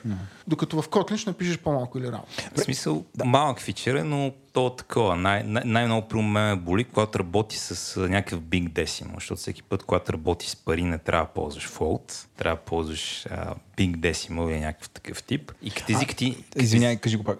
Това е big deci- decimal, т.е. Big decimal, Окей. да. Не, не, защото нали, фолта, фолта губи точност и подгуби точност. Имам пред не мога да представи точно някакви числа. При 0,25 мога да се представи като фолт, 0,10 не може. Тук усещам някаква болка на Стефан, който прави счетоводен софтуер и очевидно тук някакви Ай, ни малки цифрички резултират до нещо по-голямо. Всички, всички приложения, които а, рано или късно трябва да работи с нещо, което е пари, това нещо не трябва да е флот. и като не трябва да е флот, има сметки по него. Пълен зор е да ползваш нали, методи. Нормално е да мога да предефинираш оператор в езика ебаси. То даже от големите регрети на Гослинг или на Райан Гослинг, автора на Java. така тръгва слухове. И виден актьор. Дж- Дж- Джеймс Гослинг ли беше? Да. На Джеймс Гослинг май беше, че защо по дяволите не са вкарали предефиниране на оператори в Java, защото ги е било страх как са, как са ги абюзали в C, нали? А не в C, в C++. Така че не е така... Не е power feature за напреднали. Не, абе не, не. Смисъл, въобще не е сложен фичър. И за, и за начинаещи става, някой мога да го абюзне, ама както си говорихме, всеки може да абюзне всичко, така че не трябва да си дизайнваш езика, така че хората да не го абюзват, трябва да си го дизайнваш така, че да не, да не го абюзват без да искат. Нали, не, че точно предефинирането на операторите е най-важен фичър на Kotlin, но като добавиш предефиниране на оператори, като добавиш а, ресивър методите, като добавиш и тон други неща, става много такъв приятен, хай-левел, модерен език. Аз искам да, да обобщя, което Стефан каза, е всъщност, ако е само едно нещо, това са sensible defaults. Тоест, Да, трябва да го обясниш. да, това са фичерите на езика, които по подразбиране са настроени по начина по който Хората очакват. хората очакват без изненади или а, спазват някакви добри практики. А може ли хората да очакват някакви глупости всъщност и това да отговаря на Хората могат да очакват абсолютно всичко, но това не са добри практики. Большинството от хората, нали, в крайна сметка, са стигнали до, това, до тези добри практики и а, в Kotlin те се прилагат.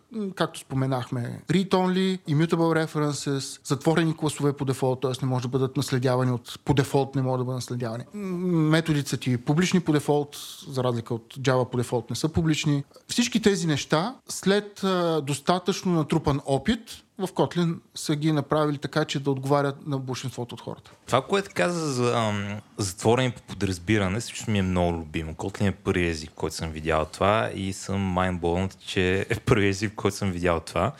Именно, нали, в повечето а, езици, където има наследяване, всеки клас мога го наследиш. Ама това не е точно фичър, защото наследяването е много пипкава работа и нали, отделно това е една от така големите критики към обектно ориентираното програмиране. Някой ти дава клас, ти взимаш, предефинираш какво ти скимне вътре, ама то дизайнер на класа е искал да предефинираш само тия две неща. И като предефинираш третото, може би ще минеш метър, ама то после като го промени, апдейтнеш библиотеката, става някакъв качамак. Така че нали, има един протокол между родителя, който някой ти дава и наследник, който ти трябва да напишеш, който трябва да спазваш. И е добре в този протокол експлицитно да се казва, ей, това може да се наследи и всичко друго не го пипай. И повечето езици правят обратното. Например, в Java всичко е отворено, нали, освен ако не сложиш final. Затова в Java трябва да имаш тази дисциплина на всяка е slash final. В Kotlin е обратното. Всичко по подразбиране е затворено, не мога да наследяваш, ако някой не е лепнал open keyword отпред. Което е супер, това е много яко. Това е един такъв sensible default, който дори не ми беше хрумнал преди го в Kotlin. А, е толкова такава блага и проста идея, че защо по дяволите не го правят всички останали по дефолт. Да, всъщност и допълнението към това е, че методите или пропертите, които оверрайдваш, трябва да ги маркираш с ключовата дума override. В Java е само анотация, която е, нали, вече компилатора може да те предпази, зависимост или някакъв статичен анализатор, но този код може да се компилира без никакви проблеми. Докато в Kotlin трябва да сложиш ключовата дума override, за да маркираш много ясно, че този метод не е просто метод на твоя клас, ами предефинира някакъв от parent класа. Значи, ако се чуете, що се прави това, нали, аз дълго време се чуя, що в Java по дяволите има анотация override. И идеята е, че някъде могат да си мислите, че предефинирате метод, ама да не го предефинирате, защото има тайпо или защото някой го е променил.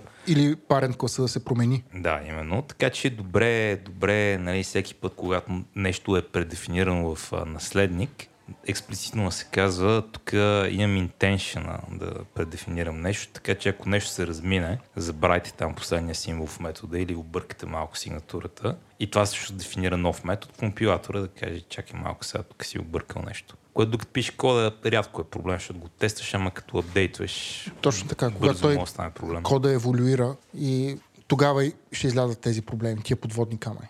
Факт. Разбира се, най- най-яко е да не наследяваш въобще в интерес на истината, тук да мине малко по тангент. Всъщност Kotlin има решение за този проблем. Винаги може, когато си мислиш за класова иерархия, можеш да я замениш с някакъв вид композиция или делегиране. В Kotlin има вградена поддръжка за делегиране на някакви методи или някакъв интерфейс към конкретна инстанция. Това става на ниво компилатор, нямаш абсолютно никакъв оверхед. Ако би го написал на ръка, това делегиране, а пък виртуалната машина после ще го оптимизира този код още по- по-добре. Също така Kotlin ти предлага и инструмент, така че когато, само когато наистина имаш нужда от а, някаква класова иерархия, само тогава да я използваш. И да можеш да спазваш този прословут принцип на Барбар Лисков, Лисков Substitution Principle, така че където имаш класова иерархия, да можеш да заменяш всеки един инстанс, всеки един наследник, да можеш да го ползваш на това място, където е базовия клас. Сега тук,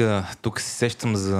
Наскоро бях на Варна Конф, една от тия конференции. Там с някой си говорихме надълго и на широко за какви ли не философски теми. Това ми е любимото нещо по такива конференции. След тях си говори с някой на философски теми. И едно нещо, което си спомних е там цялата модерна история на наследяването, за което искам да кажа две-три приказки. Вал, ти запознати си върху цялото контроверси около наследяването. О, не, не, въобще не съм докарал до там. Добре, значи всичко започва с един език, който се казва Smalltalk, който е на практика един от първите обектно ориентирани езици. И като повечето термини в програмирането, обектно ориентирано почти нищо не значи. Нали, много е трудно да, да разбереш значи ли нещо, не значи ли нещо. Про на Варна Конф говорих а, за ръст и там беше, исках да кажа ръст дали е обектно ориентиран или не и отговор ми беше ми зависи или напълно обектно ориентиране и няма наследяване, или не, не обектно ориентиране въобще. Божа работа, зависи как дефинирате този термин, който всъщност няма ясна дефиниция. Но какво е любопитното тук?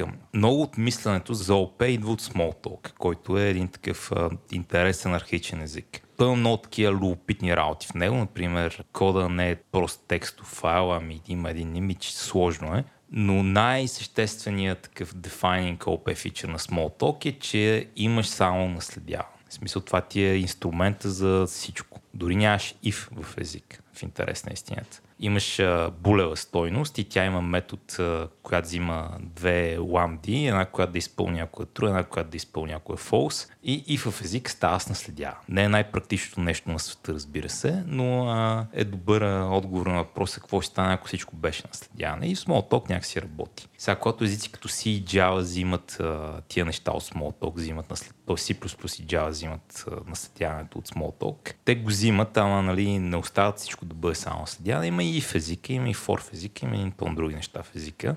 И вече почва да имаш повече от един инструмент да правиш нещата. Нещо, което много дълги години е така common sense в обектно ориентираните езици, е много да наследяваме. Наследяването е малко такова мъчително. В смисъл, лесно може да настъпиш мотика някъде, където не искаш да настъпваш мотика, когато наследяваш. Затова, нали, мъдростта е по-добре да композираш, колкото да Какво значи да настъпиш мотика, докато, извинявай, да си го разбера, си, променяш някакъв клас, всичко, което е наследено надолу се изпотрошава също или де да знам нещо Еми, такова? малко, малко по-встрани от това. Смисъл, то програмирането е някакво сложно. Нали? Ти пишеш някакъв код и той работи по един начин. Често работи както си имал предвид, понякога не работи така както си имал предвид. И понякога може спре да работи така както си имал предвид, като апдейтнеш нещо, без непременно да разбереш защо. Това има преди под да настъпиш мотик. И нали, като почна следяване за всичко, има супер много мотики, които могат да стъпиш в интерес на истината. Затова Common Sense е, нали, там ако четете по-стари Java книжки, ще ви кажат ползвайте интерфейси, не наследяване, ползвайте композиция, не наследяване. Нали, тук там има смисъл се ползва наследяване да ръбъра. Аз искам само да допълня малко към Стефан. Един от принципите в програмирането е да имаш loose coupling, т.е. два компонента, които общуват по някакъв начин, да бъдат колкото се може по-разделени един от друг. Или да си говорят по някакъв строго дефиниран протокол. Примерно, ти викаш само тия два метода или подаваш само този аргумент като форма, като обект, като инстанция, но не е и нещо друго. Когато създадеш класова иерархия, тези два компонента, парен класа и наследяващия клас, техния каплинг, тяхната връзка става много по-тясна. И само да кажа защо е хубаво да, да бъдат а, разделени, нали? защо не трябва да бъдат толкова сляти. Защото а, когато промениш едното, трябва, ако е добре написан компонента, да бъдат минимални промените в другото. А когато имаш една класова иерархия, най-вероятно ще трябва да промениш абсолютно всичко. Малко се тук отдалечихме. Връщаме се обратно в Kotlin. Доколко компилатора и статичната типизация в Kotlin помагат на фона на Java? Ай, сега, а, това е много интересно. Тук има един термин, който научих за първи път от Objective-C и Swift програмисти. И той се казва stringly typed. Това е като си правиш апито, понеже език не е много експресивен, го правиш там да си говори с стрингове, вместо си говори с неща, които компилатор разбира и успяваш да постигнеш това, което искаш, обаче компилатора не те пази. Така че това не е хубав въпрос, защото един по-мощен компилатор може да хване и като някак си направил грешки, да каже веднага, а не половин час по-късно, когато си забрал какво правиш или 20 минути или 10 минути или все едно. И нали, до каква степен ти помага статична типизация е много такова интересен въпрос, колко искаш да отидеш в някой статичен език. Например, ако сравниш Ruby с Java, Java ти помага тук там, ама от време на време ти се налага да изпаднеш в string type истории, освен ако искаш да повтаряш код до безкрайност или не искаш да пишеш много-много verbose. Майката на умните компилатори в днешно време, според мен е TypeScript. Там можеш почти всичко да накараш компилатора да type и е много яко. Та, Kotlin е много по-близо от TypeScript, колкото до Java, например. В смисъл, не просто има там всичките неща, които трябва да има един компилатор, за да ти позволява хем да правиш по-абстрактни неща, хем да тайп чекват, като например много хубави дженерици, но и а, с а, тия ресивър методи и разни други неща ти позволява да пишеш много хубави DSL-чета които са така статично типизирани. Даже Gradle, доколкото разбирам, нали, тук свине ще ме поправиш, защото не съм активен, активен Java програмист в момента. Gradle едно време правиш всичко с Groovy и в момента става по-модерно Gradle да почне се минава към Kotlin, защото Gradle е билтула на... Какво е Gradle? Споменахме го, това е билтула на Java, okay. който се ползва доста. Да, да популярен. Популярен е в Android е задължителен на практика. И Kotlin ти позволява да пишеш горе-долу също толкова експресивно, колкото на Groovy, само дето нали, имаш и type checking.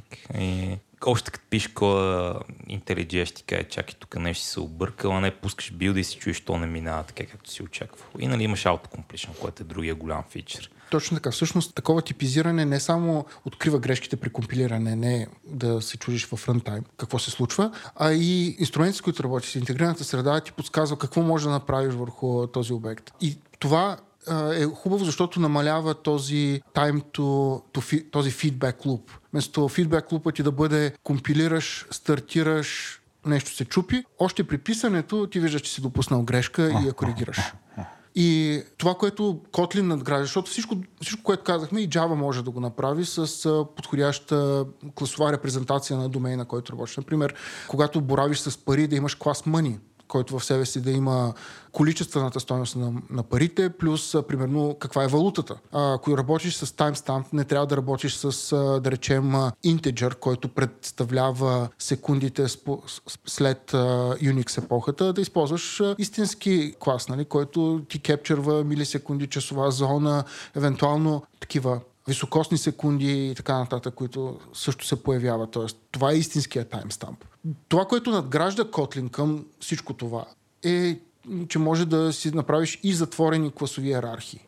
По този начин може да си сигурен от гледна точка на компилатора, че примерно си проверил всички а, случаи, които твоят базов обект може да бъде. Примерно, ако да речем работиш с, да речем, с пари и примерно имаш дефинирана базов клас пари и наследяващи класове евро и лева, ти може да си сигурен, че там, където работиш с пари, си обхванал и случая с лева и случая с евро в твоя код, а не рантайм да получиш грешка.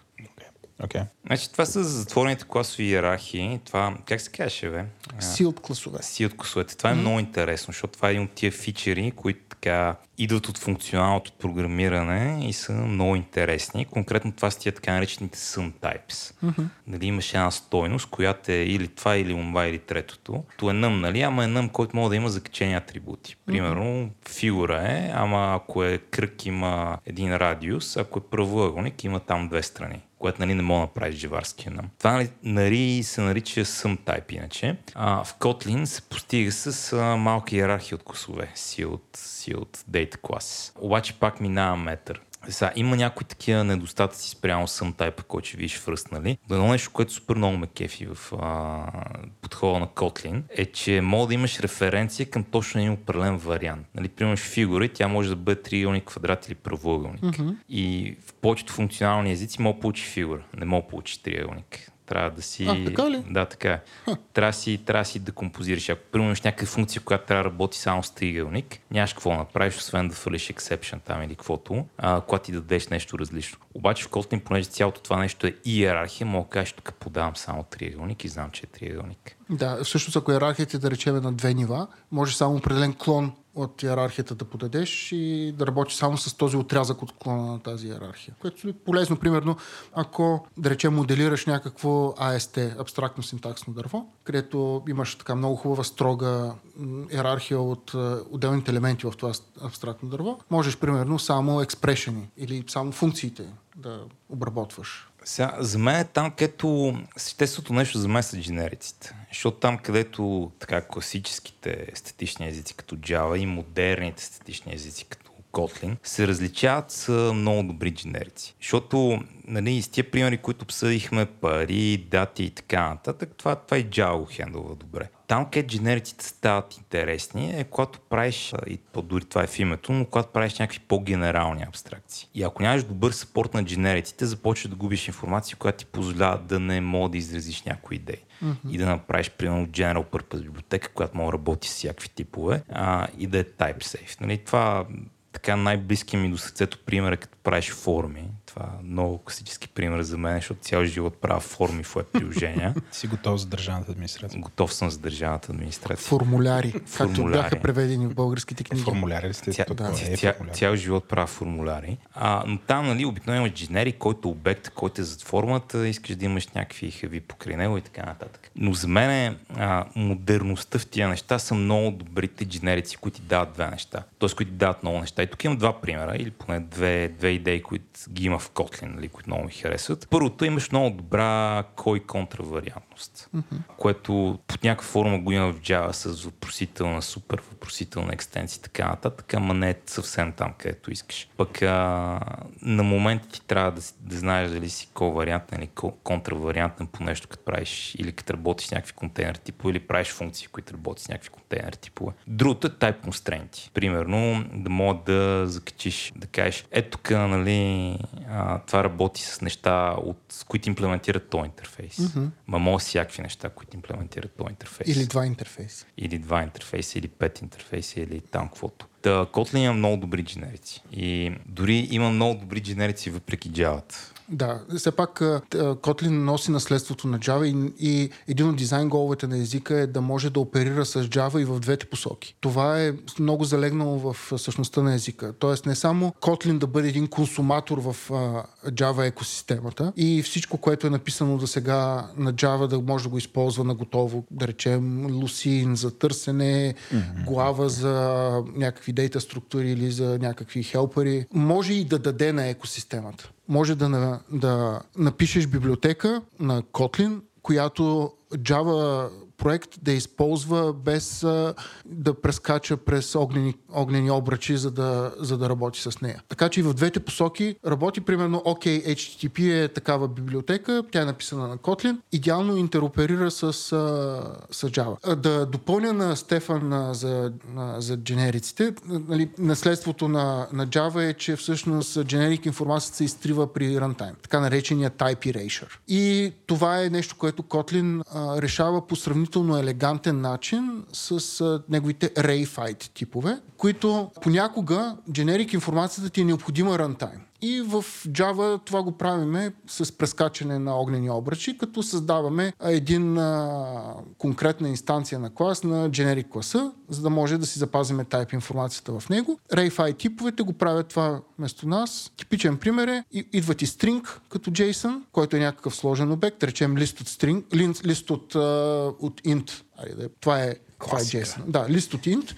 И ти искаш, след като го парснеш, да получиш лист от int. Но по някакъв начин трябва да кажеш а, на парсър библиотеката, че това е лист от int, а не е лист от object, от каквото и да е. И Java JSON парсерите го решават с този хак, да го наречем, този workaround, където се създава един type token, който е просто клас, който наследява лист от int или capture лист от int в себе си. RayFi типовете в Kotlin позволява компилатора да ни генерира един такъв type token и когато функцията, която парсва е RayFi, тя може да инспектне какъв е този generic тип. Значи аз тук искам да разкажа малко за генериците, за нашите слушатели, които или не знаят Java и не разбират къде е драмата там, или познават само Java и не разбират, защото другите хора имат драма с генериците в Java. Значи, като вкараха generic с Java 5, го вкараха с Type Erasure, което значи, че каквито и generici да пишеш по време на компилация, т.е. преди компилация, кода работи с Object, евентуално отдолу, допълнително има някакви проверки, но тази информация изчезва и не се ползва и много умно от компилатора по някакъв начин. Понякога може да се достъпи с рефлекшени в интерес на истината, трябва повече рефлекшени. Сега, що е проблем това? Защото не се прави един друг процес, който се нарича мономорфизация. Някакво такова странно нещо. Е, Страхотен термин. Дропна термин. Обожавам такива термини. Примерно имаш една функция, която е generic по тип, тип T и я викаш веднъж sin, викаш я друг, друг път с тип float. Това, което ще направи C++ темплейтинг, ще генерира две функции една с фолтове, една с синтове и компилатора си ги оптимизира като бърза функция с фолтове, бърза функция с синтове. Та в Java няма стане, защото навсякъде ще е Object, ще има боксвания, глупости и така нататък. Сега JVM е умен, може доста да... Hotspot е умен, може доста така да а, събере информация и да генерира по-умен код от нали, нещо, което просто вика методи на Object или там каквото. Ама пак е малко драма. А, Kotlin нали, трябва да се съобрази с цялото това нещо, но между RayFight и Inline ти да и другото да, ти механизми, с които нали, могат да има тази мономорфизация и съответно се генерира бърз-бърз код. Не е бавен код, който хотспот ще направи бърз, а бърз код, който си е бърз там. Това е другия интересен use case на RayFight и Inline, че нали, позволява ползваш map, филтър и така нататък, където има generic информация, да се генерират първо оптимални функции за конкретни типове и после inline още по-хубаво. Много детайли, както и да няма значение. Вала, ако ни загуби спокойно, ще има да пише още доста питон, докато... Докато, докато карам до този проблем. Докато стигнеш до нещо, което наподобява този проблем. Оф, аз като го слушах свилен и свикам, добре, не може ли просто да смениш лесно типа на там, доколкото разбирам, не можеш да се смени типа. Можеш, обаче, а, ако смениш типа, означава да кажеш, аз съм сигурен, че тук е лист от... А, т.е. че и... знаеш какво има вътре. Да, обаче, ако, ако кажеш, бе, ти не знаеш, компилатор е, ти не знаеш, аз знам, ще получиш рантайм грешка, ако ти си в грешка. Вижте, виж как влязохме в статични срещу динамични езици. да, влязох без да искам. Този, този въпрос трябва да се задава от време на време. Свиване е твоя текст. Статични срещу динамични езици. Колкото може повече неща да се офлоуднат от автоматизирани тулове, компилатори, линтери, чекари и така нататък. А, аз лично обичам, аз тръгвам от типовете данни и след това пиша кода. Някои хора тръгват в обратната посока. Първо мислят върху алгоритъма, после върху типовете данни. Аз обикновено тръгвам в обратната посока. И това може би е наложено от повече опит, който имам с статични езици, строго типизирани. Стефане ти? Е, това тук вечният въпрос. Аз бих казал зависи. Защото честно казано, ако нали, програмирам сам и няма кой да ме спре, обикновено бих предпочел динамичния език, нали, стига да не правя нещо твърде сложно. Защото трейд-офа между двете е следния. Динамичният език е много по-прост и докато успяеш да го държиш прост, живота е по-хубав. Ама има някой начин, по който мога да престанеш да го държиш прост това е да натрупаш много голям кодбейс или да почнеш да работиш с други хора, които някъде генерират код, който е по-сложен, отколкото трябва да бъде. И а, ако изпаднеш някои от тия двете ситуации, започваш да искаш статичен език, защото той започва да компенсира. Но аз по принцип предпочитам да пиша на динамични езици, ако, особено ако съм сам, и на Ruby, особено ако съм сам. Но нали, много добре знам Ruby, рядко имам нужда от а, това да ми помага там някакъв тайпчек, не, не тайпчек, но да ми помага completion. И често повечето неща, които искам да напиша, успявам да ги поддържам простички. Нали? Особено ако пиша форми, понеже съм писал форми цял живот. Понякога ми липсват някакви неща, нали? но докато ти условия са на лице, силно предпочитам имам тези, понеже те ми позволяват да се движи по-бързо. В момента обаче, в който си в чуж код, си в по-сложен в код, си наследил някакъв код, код е по-сложен, колко трябва да бъде, тогава, тогава започва да не е толкова клинкът. Но колкото по-сам съм в нещо, толкова повече предпочитам динамично и по-просто. Колкото повече търкарам нещо с години, има други хора, които работят, имам афинитет към статичния език. Да, аз съм съгласен, че а, първоначалната инвестиция, която трябва да направиш в един такъв статичен език е доста по-голяма, отколкото е динамичния. Но а, даже и да си сам, много често код, който съм писал преди една седмица, аз вече съм го забравил или съм го... не го познавам толкова добре и всъщност аз си помагам сам на себе си когато използвам някакъв такъв динамик. А, статичен език. И, не знам, според мен е много субективно. Аз лично не страдам от този проблем. Тази седмица ми се наложи да поддържам един код, който е едно от най-сложните неща, които сме писали и го бях писал преди една година с още един човек. е. Беше формуляри, беше едни курсори, които генерираха едни заявки в един GraphQL. Никакъв проблем нямах се върна към него. Мислех, че ме озори, не ме озори, просто беше простичко написан. Така че докато е простичко написан, мен това не ме мъчи. Това е вярно. Колкото по-просто, по-добре. Да, има ли, има ли така малко тестове, които ми трябват? Упростен ли е? Проблема е, че това е много висока летва и трудно да се постига. Нали? Много е лесно някой да отиде да добави триф отгоре, които правят всичко по-сложно. Така че, нали, сложен въпрос, се зависи какво правиш. Добре, аз мисля, че тук, ако това го поизчерпахме, връщаме се на Kotlin, обаче в контекста му мобайл. А, защото, нали, много хора като чуят Kotlin и си казват, окей, това е Java, с която се правят неща за Android. Няколко въпроса в тази посока. А, първото е с какво е по-добре Kotlin за мобилните приложения? И другото, което на мен ми е интересно, Kotlin е нещо рядко, което се ползва в мобилните приложения, нещо като някаква хипстърска Java или всъщност това е доминантното, най-яко нещо, което в момента се случва. В света на Android, да, свиля? А, да, аз ще оставя Стефан да говори за мобилните, тъй като има повече експертиза, но моето виждане е, че е масовото за Android. Хипстерия няма. А, скоро се опитах да естимейт на колко е джоб маркета на Kotlin срещу, срещу Java. И според мен е 10 към 1 в полза на Java, без да се отчитат а, технологии. Моят естимейт е абсолютно ненаучен. Как го естимира това? Да, кажи каква Да, е методология? да, всъщност това е малко Крол на въпросите... DFBG или какво направи? Да, като колко пинг-понг топчета може да съберат в един автобус. Е, Сърчнах а, в няколко джобборда Java, броя на резултатите и Kotlin, броя на резултатите и направих рейшо. Окей. Много... Дори не си кролвал. Не, не, не. не.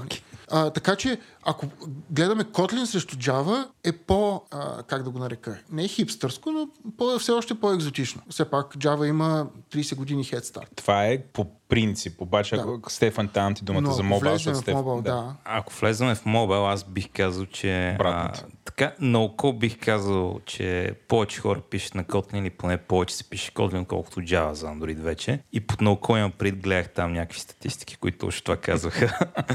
Но Google направиха много голям пуш да почне да се ползва Kotlin да е дефолтното нещо. Даже от няколко години сам Google рекомендват, ако пишеш Android, пиши на Kotlin. Това на практика е дефолт за Android. Така че ако в днешно време пишете а, Android на Java и не сте в някакъв много legacy проект, но дори сте в някакъв много legacy проект, пак мога да интеропнете с Kotlin, просто нали Kotlin, това е. Това е. Няма причина да пишеш Android на Java в момента. Не е Просто- хипстерия, това е мега мейнстрим а, стандарта. да, смисъл от някой дет седи на Java, и някой дет седи на Objective-C да пише iOS за днешно време, което е пълно безумие, защото едното е 30 годишен език, другото е втория най-як език, който съществува в момента. Нали? И всъщност две големи компании стоят зад него, като, което означава, нали, че няма да изчезне или няма да атрофира езика, Google и а, JetBrains, така че Да, сега бих казал, че фичерите на Kotlin, които много помагат с мобилното, аз го за, за, засягах това и в началото. Първо е по-експресивен, което много помага, когато пише интерфейси, защото обикновено интерфейсите са една много така вербоз история с колбеци, с хендлери, с тук някаква структура, ни неща, които се нестват и нали, почва да има разлика дали код ти се събира на 3 екрана или на 50. Нали, разликата между Kotlin и Java. И второто най-важното, добри инструменти за concurrency, именно корутини. Стигнахме до коротините. Да, така. Значи да обясня какво е корутина Точно сега, така. първо генерално и после в контекста на Kotlin и после пък ще дам думата на Свилен да го обясни в контекста извън Android. Той много се така впеняви. Той много обича корутина. не знам. Много обича корутина. Значи корутина Хвърля пяна от е една функция, така генерално, която може да прекъсне в някакъв момент и после се продължи от същото място. Да. Нали, обикновено в Python, кът, ако не си открил още, още yield в Python, знака път без предимство. Тъй, в Python имаш функция, тя вика друга функция. Python така си джитка в първата функция, питонства, питонства, питонства, вие ще викаш друга функция, контрол, отива в другата функция и си там. И чак като приключи се връща в твоята функция. В корутината мога да викнеш една функция, тя стигне до някъде да спре, после да и дадеш още нещо да продължи от някъде, после пак да спре, после пак да продължи и така нататък. Та в Python може да стане силт, между другото. Python има корутини, които не знам дали се наричаха генератор функции или се наричаха корутини, но корутини е така са натисни. генератор функции. Моля? Може би са генератор функции. И ца, мисля, че и корутини им се вика, не мога да си спомня съвсем, но валидно е нещата си от в Python да се наричат корутини. Идеята е чисто и просто една функция, която може да спре и да продължи от някъде. Сега, що е интересно това? Първо интересно, е, защото е един такъв хубав механизъм да направиш генератор функции. Примерно искаш функция, която ти връща числата от простите числа от 1 100, пускаш един цикъл, йилдваш и нали, мога да форнеш тази функция. Да, само искам да, да отворя една скоба, може би ще бъде полезно за Владо и за нашите слушатели. Нормално функциите връщат един резултат. Като казваш return, той Да, връща да, резултат. да, да. Кажеш return, return, не връща два резултата, пак компилационна грешка. Вал тук не знае ретърн, ретърн мемето. Няма значение. Да. А генератор функциите е начин да върнеш повече от един резултат от тази. Тоест функцията Видимо да е- върне дв- повече от един Но път. видимо ти е необходимо това, да. Да. И това, което Стефан даде като пример, примерно функция, която връща числата от 1 до 100. Т- Тя може да връща повече от 1 до 100, но примерно може да кажеш, искам само числата от 1 до 100 да ми, да ми ги върнеш.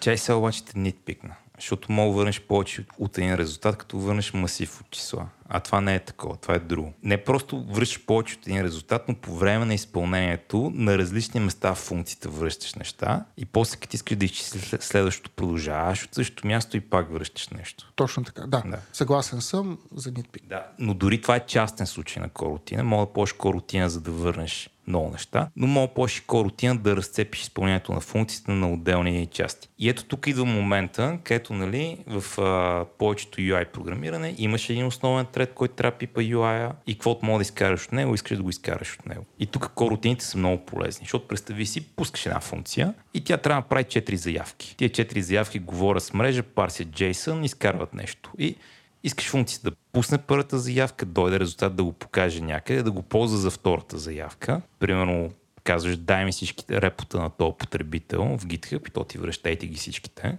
и ти покажеш, този потребител има 5 репота след това правиш втора заявка и кажеш, дай ми сега броя по реквести всяко едно от тия и му показваш след това да. Броя, след това трета заявка, четвърта заявка. И тук имаш една функция, която отгоре надолу има 4 места, на които трябва да спре и да прави нещо по мрежата. Обаче около тия 4 неща иска да прави разни работи, иска да пипа юзер интерфейса. И сега, ако нямаш механизъм, в който да спреш функцията и след това да я продължиш с резултат, който си е взел от някъде другаде, трябва да правиш това, което едно време се правиш в Node.js. Трябва да разделиш тази функция на 4 отделни функции. Или 5 там, всяка, която да е callback на предишната. Така че нали, изпълнява се нещо и накрая свършва с нещо, което се изпълнява извън треда и получава callback, който се викна обратно на main треда. И става то callback hell, който имаш в Node.js. Това, че има корутини в Kotlin, нали, има такъв хубав механизъм за това, е много ценно за мобилното програмиране точно по тази причина, понеже така ти дава добър механизъм да хем да държиш нещата на едно място като функция от началото до края, без да го разцепваш на 100 малки части с колбеци, хем ти дава контрол да вземеш нещо и да го изнесеш някъде на друг трет. Да, и всъщност ко идва от... Да, за дълго време си мислиш, че ко идва от concurrent, а то всъщност идва от cooperative. Аз, това, Кооперативни. ти не през цялото време така си. А, от, а, за първото или второто? за второто. Да, всъщност корутините не е задължено да бъдат concurrent. Но, а, но със сигурност са кооперативни, защото н- нямаш а, механизъм, в който ти да прекъснеш изпълнението на функцията. Представи си да я прекъснеш в неподходящия момент тази, тази функция. Трябва да се прекъсва само на, на определени места. И там идват кооперативността. Ти определяш кои са местата, които са подходящи за прекъсване на, на тази функция. И всъщност а, корутините в Kotlin са а, също така, те не са част от езика, не са вградени в езика, в смисъла, че са специални езикови конструкции, въпреки че има езикови конструкции, които са добавени за коротините, но те са като и, те се представляват външна библиотека към езика. Но тази външна библиотека е тясно интегрирана с а, самия език. И а, местата, на които функциите могат а, да ти бъдат, функциите, които могат да бъдат прекъсвани, са а, маркирани като suspendable и извикването на такава suspendable функция трябва да бъде в а, специален коротин контекст. Това е нещо, което Котлин добавя, вдъхновено от а, няколко други библиотеки извън а, екосистемата, мисля, че от, от Python идва като вдъхновение на дизайнера на, на езика а, Роман Елизаров, който а, го добавя в а, Котлин. Всъщност, контекста, в който се изпълняват тези кортини е важен, защото в противен случай е много лесно да им изгубиш края. Например, ти можеш да пуснеш а, няколко кортини да работят. Контекстът ти казва къде приключват всички. Ако използваш класическо мултитредът приложение, ти можеш да стартираш тред обаче този трет, ако той стартира трет и той стартира трет, ти трябва по някакъв начин да се грижиш всичките те да приключат, за да си вземеш твоя резултат. Докато в кортин контекста имаш а, място, където те се събират. Те започват, ако те това е хубавия случай, в който всички приключват, но някои могат да бъдат прекъснати. Какво случва с останалите, които са стартирани? С кортин контекста ти можеш да командваш какво се случва. Може, примерно, всички, които са на същото ниво кортин, да бъдат канцелирани в подходящия момент, когато те се спендват, или, примерно, да не бъдат канцелирани. Ти го решаваш това. Но ти трябва изрично да кажеш какво искаш да се случи. Докато с тредовете, там е малко дивия запад. Пускаш и не си много сигурен какво се случва. Значи, не знам до каква степен са отделна библиотека в езика и до каква степен имат First Class Citizen, но едно нещо, което на мен така ми изигра вече услуга начало, като се опитах да уча коротините, беше нали, в JavaScript имаш async await, mm-hmm. които много хубаво маркират местата, където тук има, има малко фъни бизнес. Нали? Mm-hmm. Това се случва някъде навънка, има някъде скрит промиси нещо. В Kotlin няма почти никъде експлицитно да кажеш sync await и някакви такива работи. И всеки път, като се опитах да схвана нещо, четейки нещо за и не можех да го схвана, просто не мога вие какво става. Сега тук се вика някаква функция, тя моли спене, не моли спене, божа работа. Mm-hmm. Нали? Защото така, имам достатъчно програмистка култура, да кажем, че ако тръгна чета книга за програмиране, мога да свана повечето неща, докато съм далеч от компютър. И това ми е относително удобно. И в един момент бях, мамо, не мога да научи това нещо, дай ще сега си поиграя. И като го пуснах в IntelliJ и като почне ми показват точно определените места, на които на практика има Sync Await, бях, а, то така, така работил. Та, това, това беше интересен момент а, да споделя тук с, а, ако се опитвате да учите коротините в Kotlin и нещо е мъка, ако го правите само с книжката, а не в IntelliJ, правете го малко в IntelliJ, много по-бързо ще стане. Финални думи, наистина, в тази посока. И всъщност защо е важно една функция да, да се спендва? Защото а, възможно е да направиш а, някакъв вид паралелизъм, който да работи върху по-малко реални тредове, които операционната система или JVM ти, ти дава. Например, не е необходимо IO операцията, треда да бъде блокиран, докато се извършва някаква IO операция и чака някакъв резултат. Това е класически пример. Функцията се спендва и а, този тред е готов да обработи някоя друга коротина, която в момента има нужда да изчисли нещо. Така че този вид коротини, suspendable операции в Kotlin, позволяват lightweight паралелизъм на изпълнение на програмата. Добре, аз сега така като ни слушам отстрани, се случиме като някакви фенбойс на Kotlin всичките тук. а, стигнахме до момента, в който ще трябва да хвърлим малко кал. Стефан ми посочи такова. Питай, не, не, не, ще почне Стефан.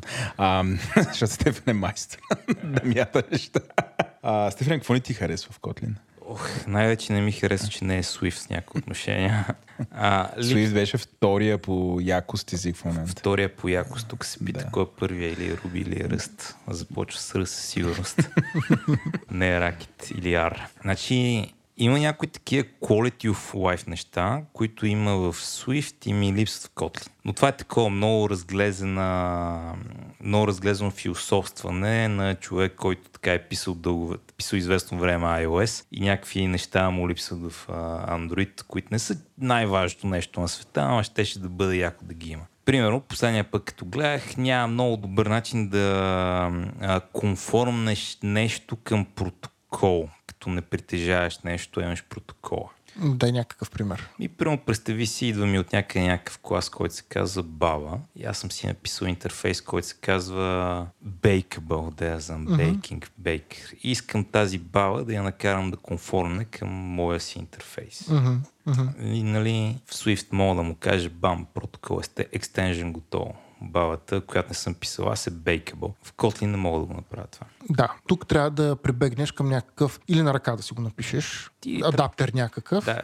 и, и бабато Bakeable интерфейс. Да, трябва, трябва да го рапна в нещо, което по-често ми се налага да го правя, когато пиша мобилни приложения, Да. колкото бих си представил. Е, Тук, като един човек, който обича статичния код, а, би си написал код генератор. В а, Java света и в Kotlin света код генераторите също са а, популярни. Тоест, по време на компилация, може би Владо се чуди защо ползваме Gradle, пък Python пишеш python.vlado.py и той тръгва и всичко работи. А защо в Java трябва да имаме build tool? Защо трябва да билдваме? Защото компилирането е, може би, една от стъпките, които са необходими за изграждането на едно приложение. И в, а, използвайки такъв модерен билд tool, като Gradle, айде ще го наречем модерен, върши работа, не е най-хубавото нещо, но върши работа, той ни позволява да сложим допълнителни стъпки в компилацията. Например, преди да се пусне компилацията, може да се пусне някакъв наш код, който да изгенерира наши класове. И тук можем да си напишеме код генератор, който да ни генерира баба към Bakeable адаптера. Все едно ние бихме си го написали на ръка, а, но отново не е, не е това решение, което е вградено в езика в Swift, а, както звучи.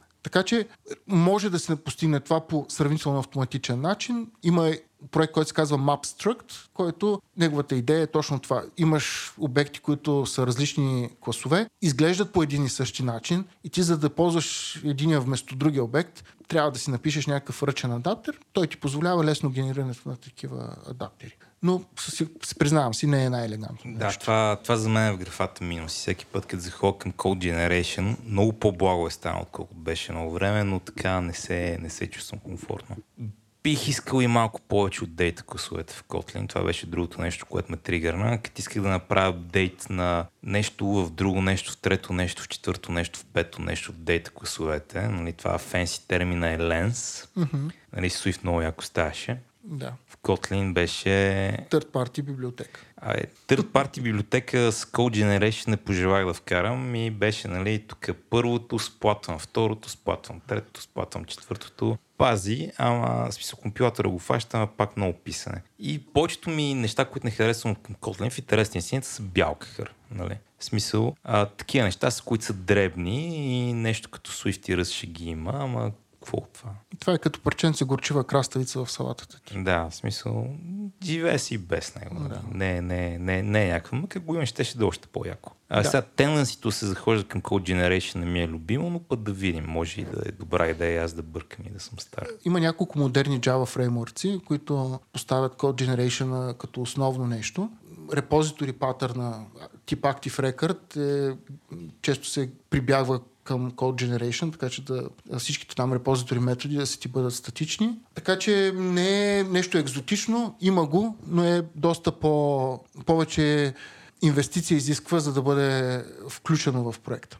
Абе да, в смисъл, готино е, че го има и наистина помня код генерацията едно време, като пишех на Java и та в момента в Gradle и в момента просто е светлени години напред. Дори мога да не усетиш, че имаш Code Generation в проект. Абсолютно. Има две много яки библиотеки, Kotlin Poet и Java Poet, които ти позволяват с помощта на Builder интерфейс да генерираш Java и Kotlin source код, който нали, да бъде подаден към компилатора. Той го генерира по същия начин, който би го, ти го би го написал с правил indentation и така нататък, но не се грижиш ти да интерполираш стрингове, за да направиш метод, да се грижи за идентацията и така нататък. Сега, ако някой кожа програмист ни слуша, ще бъде какви с тия аматьори.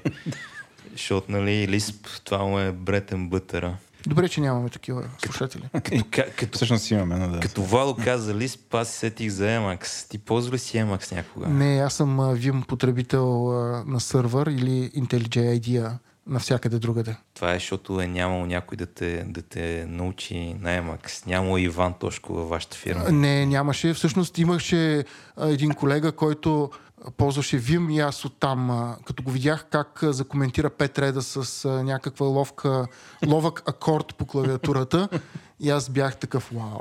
Ето пак, чак. всичко, което хубаво съм видял, съм го видял от друг човек. Чакай сега те научи на нещо. Понеже в Emacs се натискат много клавиши едновременно. Ага. Те там са акорди. Да. В Vim не натискаш много клавиши едновременно, натискаш един клавиш, втори клавиш, трети клавиш. Няколко последователни неща. Това е мелодия, не е акорд. А, о, о, о, Така че, нали, затова е, MXG са свират акордите, те са хармонията, пък VMG те са мелодични. Шредят, шред. Сега тук ще пусна един breaking news, хората да го знаят, но Стефан всъщност наистина може да свири на пиано.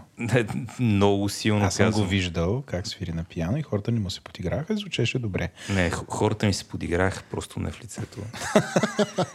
Не, не, да не си говорим за, за, моето, за моето свирене в кавичка на пиано. Но а, заговорихме се за Иван Тошков. Ако, Да, ако да. ни слушате и си чуете какво по дяволите, може да слушате втория епизод, където си говорим с Божидар за, за Emacs и Vim. Коментара на Свилен беше, абе, мислих си тия хора ще говорят за някакви редактори, какво толкова, ама като ги слушах, било много интересно. Факт. Но, но се заговорихме там за човека, който е научил а, Божидар на Емакс, Иван Тошков. Още не сме намерили връзка към него, така че познавате Иван Тошков. А, Свържете се с него, кажете. Търсят го в един подкаст. търси го в един подкаст да дойде да ги научи на Емакс. нали, аз а, Има нещо много уважително, когато се обръщаме към хората по първо и фамилия. По първо име и фамилия. Това е, Господин Тошков. Да, а не момчето. Е, абсолютно.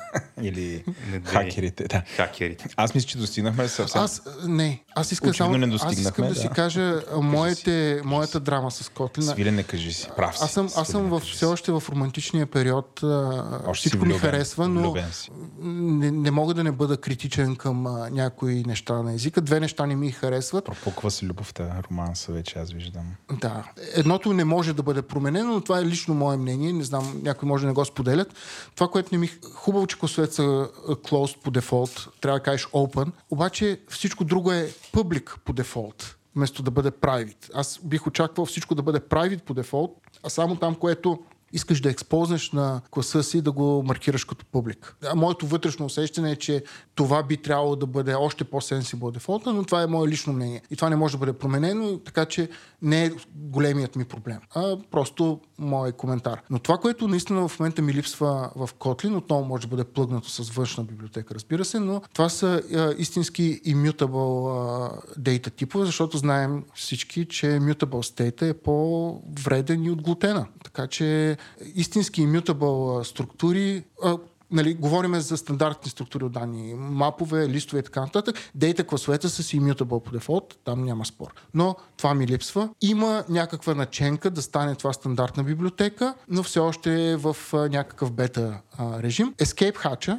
винаги можем да ползваме immutable структурите на глава, ако работим върху JVM. В а, Kotlin все пак има нали, list-off, който е различен от mutable list-off. но е read-only. Можеш да подадеш mutable лист там, където приемаш лист и треда, който ти го е подал, може да го мутира, а ти, ти не можеш да го мутираш, то е read-only само. Разбрахте, а ти за mutable ли говориш ли за persistentни? И, И, тоест, и, immutable. За immutable или за immutable и persistent? По-скоро само за immutable. Persistence винаги е бил някакъв такъв а, външен консърн за мен. Сега, все пак не е closure. Чакай сега, тук за- замислих се дали говорим за едно нещо или за различни неща. Ти какво имаш пред под persistent? Аз си мислех, че такива, които могат да бъдат сериализирани и десериализирани. Не, не, това не значи persistent. Значи а, в Clojure, нали, той за пореден път ще хвалим Clojure явно. Та, в Clojure а, структурите са едновременно immutable и persistent. И това, което immutable ще рече е ясно, не мога да ги променяш. Така, Това, което persistent ще рече е, че представи си имаш много голям масив. така. и искаш да промениш един елемент в него. Като промениш, значи да получиш нов масив, в който този елемент е променен. Така. Ако този масив има 1 милион елемента, баналното нещо, което мога да направиш е да копираш целия масив от 1 милион елемента на ново място и да промениш един. Аха. Обаче това е бавно. Има начин това да се имплементира по такъв начин, че да не ти се налага да копираш целия масив. Да ти се налага да направиш, да мога да реюзнеш повече от оригиналния масив с 1 милион елемента и дефанзивното копие, което получиш, да има само една малка промяна в него. Това ще рече persistent. А, окей. Демек, дефанзивните копия споделят голяма част от структурата, от която са копирали, ако структурата е по-голяма. Разбира се, ако е по-малка, няма нужда. Да, всъщност в Java доскоро стринговете работеха така. Когато направиш substring, ти всъщност а, получаваш а, началото и края на substring и сочиш към някакъв а, споделен дълъг масив. И в един момент направиха промяна, че всъщност такъв тип съб операции вече ще бъдат копия. Явно след като са направили тестове, се е видяло, че правенето на копие е по-малкото зло, отколкото да държиш един такъв масив, който не може да бъде гарбиш калекнат. Да, да. Сега при персистентните структури нямаш този проблем, ще е малко по-сложно в интерес на истината. Но да, при стринговете е любопитно, защото точно това най-често е проблема с стрингове. Именно взимаш нещо малко, обаче някъде седи война и мир, от която си взел три думи. А чакай сега, нямаш ли в Clojure някакви структури, които се реализираха на диск или по мрежа? Ми... Бъркам ли го? Значи в Clojure има такова. Има нали, всички структури могат да се реализират като S-Expression, който там май се казваше EDN, END, ага. нещо такова. Имаше някакво по име. Или по това беше на Erlang. Ужас. Имаше някакъв а, формат за сериализирани нативни структури на Clojure. Mm-hmm. Но интересно на тия типове, че си persistent. Така че като имаш много големи неща, хем пестиш памет, хем си напълно immutable mm. и създаването на копия е бърза операция. Окей, okay. е, явно това е каша в главата ми и ще трябва да го прочета. Това иска да разбера какво те липсва, persistent или immutable? Липсва ми immutable. Искам а, да съм сигурен, че това е това и не се променя и ако искам да направя промяна, ще трябва да направя копия. Ясно, разбрахте. О, няма тъпали. Тук пак снимаме до моите. Аз, аз не а, имаме пер и трипъл, но нямаме повече. Няма повече, има пери, трипо и вал на български кортежи. Има двойки и тройки, няма истински кортежи. А, аз съм абсолютно сигурен, че кортеж има един сериал, в който се спомена тъпъл. И го преведоха като кортеж в сериала е Силицевата долина. Тоест беше в uh, IT контекст. Съвсем legit IT сериал. Да, беше IT контекста и бяха го превели като кортежи. Тъпълс. И аз викам, кортежи. Какво е това? За първ път го чувам, нали? Били са, били са в ЕМЕ и някой ги научил на терминологията. то, то сериал почти толкова го мрази, колкото мрази термина IT. Просто ми е много тригеринг. Имаше един епизод за Spaces vs. Taps, който беше Доста кринчворти беше. Това. Много кринжи беше, просто отказваме. А, аз, аз много го харесвам, обратното на тебе. Много го харесвам, защото има някои архетипни герои, които много ми напомнят на моя опит а, с, а,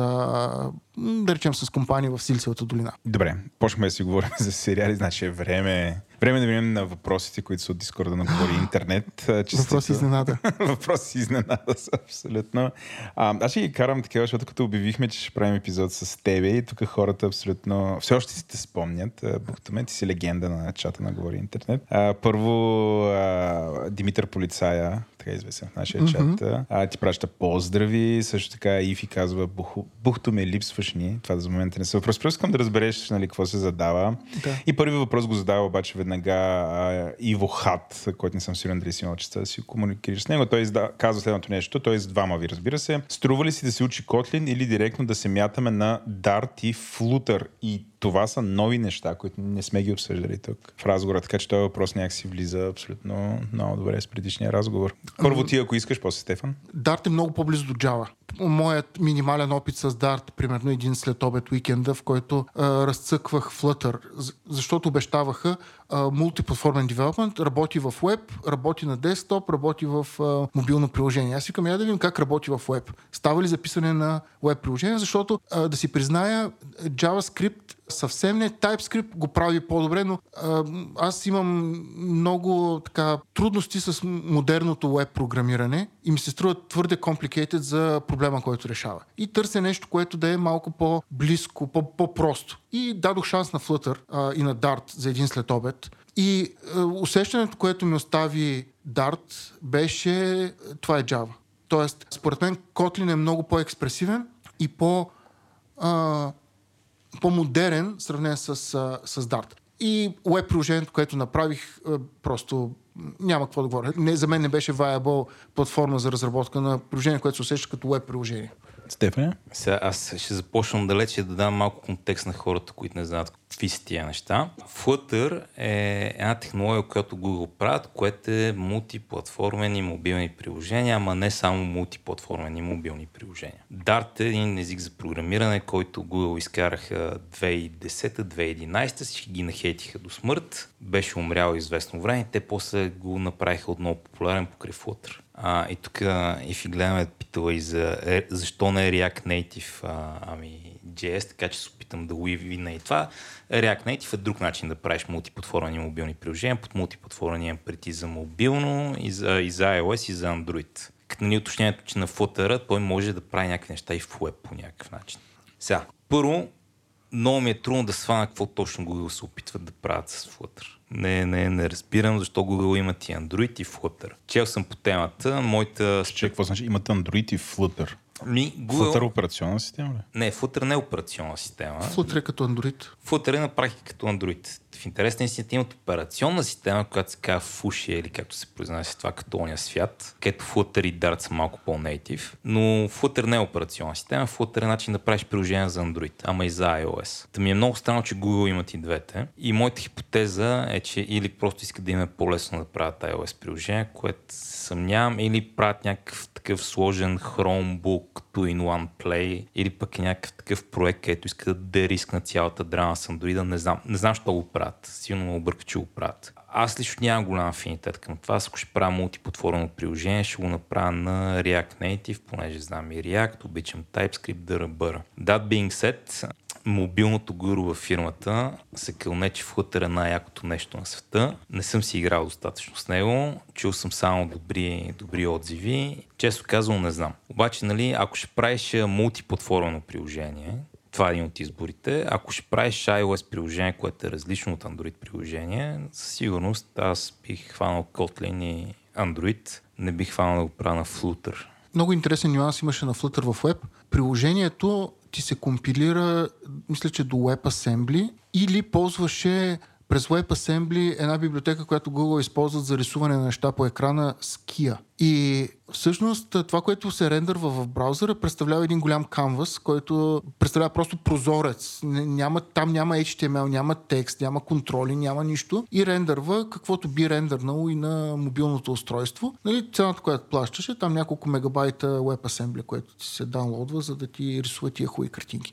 И ако искаш да се лекнеш някакъв текст на екрана, рапъра, който ти пуска цялото това нещо, генерира една текстерия, в която ти слага какъв е текста, който си, върху който си цъкнал, тъй че като натиснеш Ctrl-C, това ти влезе в клипборда. Абе някакви такива хакове изглеждаше като странно изглежда веба през, през Flutter. Както го описваш, на Google им липса макромедия Flash, искат да го върнат обратно с пълна сила. Вярно, че прилича точно като Flash. Точно като флаш, но без игричките. Значи, е, спокойно ще дойдат игричките. да. Нали?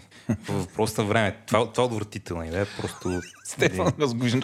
Не, аз тук съм, аз тук съм силно тригърнат, понеже нали, Уеба беше голям качмак, докато най-накрая всички не се съгласихме да правим HTML5 и да живеем с проблемите на това и всичко различно от това много ме, много ме напъва.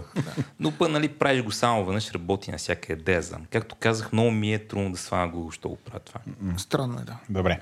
А, продължаваме към следващия въпрос. Той е от Стан, който казва, бухто ме, кога се връщаш? Пита го. В смисъл въпрос е, трябва да го задам. Никой не съм си тръгвал. О, ти никой не си Значи, бухто ме е заклещен тук. Затворили сме го и ще го пуснем само ако какво направите? Събскрайнете към Patreon и не, това не говори интернет. Ако започнете да ни слушате в мобилните приложения, Точно така. Да, да, 5 звезди. 5 звезди в Spotify. някакво друго ревю. Нали, Пишете във формата за обратна връзка, която не сме споменавали в този епизод. Да, имаме да. форма за обратна връзка. Бухтун ще бъде unleashnat като кракена, обаче обратно. Сега, стангаме истински въпрос към вас двамата.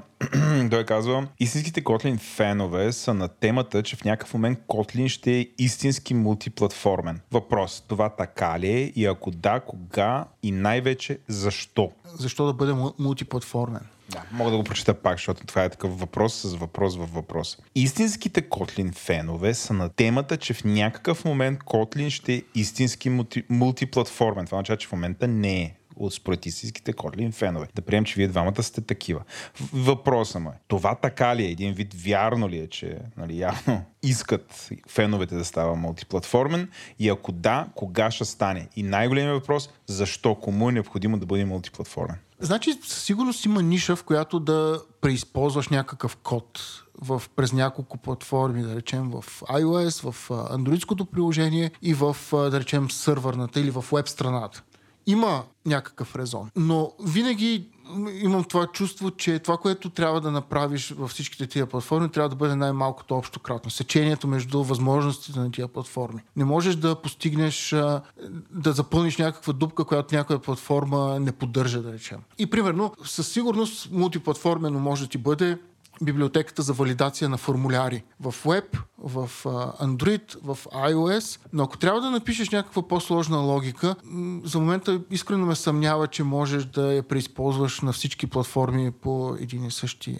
начин. Сега, пробвал съм се да ползвам Kotlin в Web. Много исках. Аз съм голям фен на Kotlin и много исках и фронтендът ми да бъде на, на Kotlin. Това, което ме спря е бавният turnaround, т.е. от написването на кода до виждането на резултата в браузър. На компютъра, на който го пусках, това нещо, turnaround беше от порядъка на десетки секунди. От написването на кода, компилиране и презареждане на браузъра да видя резултата от това, което. За мен такъв turnaround е абсолютно productivity killer което беше по-бавно и от комбинацията с Webpack тогава. Сега, след като пробвах веднъж Vite, Vite, Vite, билд тула, който позволява буквално см... натискане на сейф и смяната на таба да отида в браузъра, вече промяната ми е там, при условие, че имам TypeScript, например, в а, проекта си. Такъв turnaround аз обичам. Така че за мен огромният минус на такъв мултиплатформен проект да го използваш е, специално за веб, е time. Android и iOS не са ми били в експертизата никога, така че за там не мога да говоря, но за web не виждам начин по който компилиране на Kotlin кода до JavaScript би се ускорил така, че да бъде subsecond. Аз нали, първо да уточня, че нали, това мултиплатформо не е, не е като това мултиплатформено. Едно време мултиплатформено имахме при работи на Windows, Mac и Linux, което Java правеше, C++ не правеше. В днешно време всичко го прави, нали, особено като има LLVM отдолу, но и повечето си се компилира. Тук при, има пред нещо малко по-странно от рода на мога да пуснеш в браузъра, или като JavaScript или WebAssembly. Мога да пуснеш и на Android, мога да пуснеш и на iOS, мога да пуснеш и на там, едно от тия трите десктоп неща. И не сващам съвсем какъв е use на това. Обеден съм, че има някакви смисли. При ако правиш някаква малка игричка, която има графика, искаш да работиш навсякъде, ще е супер да мога компилираш, ако работи и бързо. Или може би ако имаш някаква малка библиотека, която има да прави нещо сложно, искаш да преизползваш. Но честно казано, на въпроса защо аз нямам отговор. Не казвам, че няма валиден отговор, просто аз не го знам. А на въпроса дали ще стане много ми е трудно да го предвидя. Това е някакъв такъв модерен тренд. Особено покрай WebAssembly да мога компилираш до различни таргети. И сега, де да знам. Аз само мога да кажа, JetBrains работят усилено и подобряват всеки един от тия таргети, които са различни от JVM. Тоест, те, те не са изоставени, работят по въпроса, но не е толкова... Например, ако компилираш един Kotlin код до, да речем, x86 а, executable и пуснеш същия Kotlin код върху JVM или използваш GraalVM, който ти генерира отново x86 executable, но ембедва част от hotspot вътре в приложението, разликата в перформанса е от земята до небето в полза на JVM или GraalVM Native Image. Тоест не е достатъчно зряла, зрял този таргет за реално приложение. Разбрах. Аз не знам, бих казал, че тези мултиплатформени компилационни неща са някакъв такъв много странен use case, който не че не е валиден, просто мен ми е далечен, аз го нямам. Имаше един език, дето можеш да компилира до 30 000 неща. Сега опитвам се го намеря как се казваше. Хакс. Хакс, точно така. Значи, според мен, да си отговори на въпроса защо е хубаво нещо да е мултиплатформено, трябва да си поговорим малко за Хакс. И сега, до какво компилира Хакс? До iOS, до Android, до HTML5, до една виртуалка, която се казва Neko, до Node, до C++, до Python, до PHP, до какво ли не. Флаш. Компилира до един тон неща. Това тук не знам дали е логото на Flash. За мъртвите е по-добре само добро. да и до Flash компилира. Има един тон компайлър таргети. И кой го ползва, не съм напипал много. Мисля, че имаше една компания, която правеше нова игра по Dune. Нали, не като Dune 2 или като Dune 2000. Да, ще има нова игра по в- Знам, аз си ме купила, тя е фърлякс. Да, те ми ще, те ми ще ползваха Хакс, ако не се лъжа. И какво правят те? Всичко си правят на Хакс. Правят си вебсайта на Хакс, правят си мрежата на Хакс, правят си някакви други работи. И сега Вебсайтите им на Хакс очевидно компилират до PHP, не им пука много, че не е най-оптималното PHP, което могат да напишат, могат да живеят с това. Да мога да си представя в някакъв такъв свят, където си много центриран около нещо, предполагам, нали, runtime engine ти, искаш да го компилираш към някой други език. Може би в някакъв такъв свят това има логика. За Kotlin не знам, не мога да си представя съвсем. Пак не казвам, че е невалидно, но сигурно бих писал Kotlin или дори Rust, който се компилира до... Айде не в Rust, Kotlin, който се компилира до JavaScript, ако ми беше много важен Kotlin и JavaScript ми беше някакъв второстепен и третостепен и не ми покаше много, ако имаш нужда да е наистина бърз, тях да си пише JavaScript като нормален веб девелопер.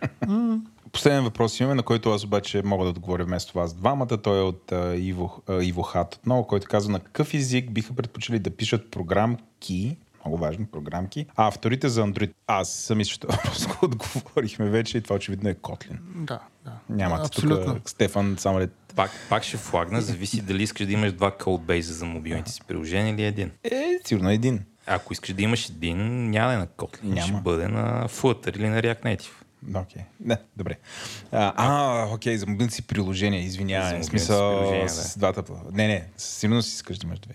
Ако искаш да имаш две на Kotlin, Kotlin, отволе. Да, да. Добре, мисля, че така, отговорихме на всичките най-важни въпроси.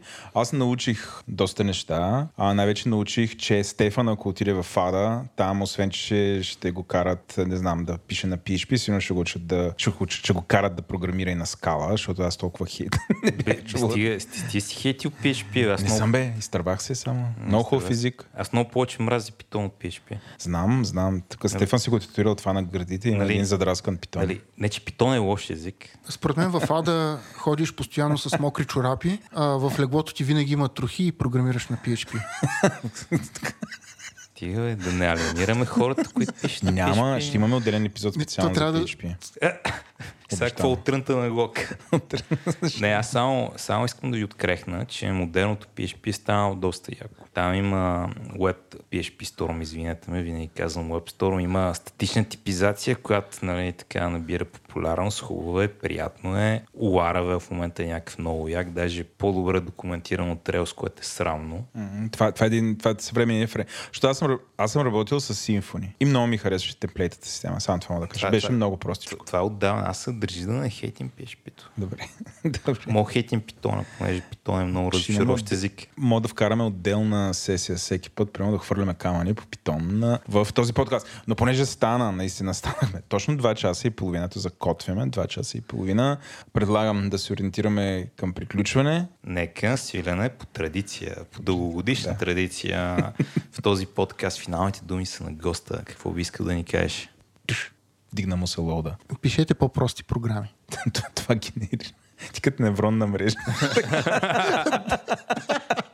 Аз чакам, чакам, чакам. Те, то всъщност то, тре- тренирането на невронната мрежа е по-бавното. Тя винаги веднага изплюва резултатите. да. Зависи каква е задача.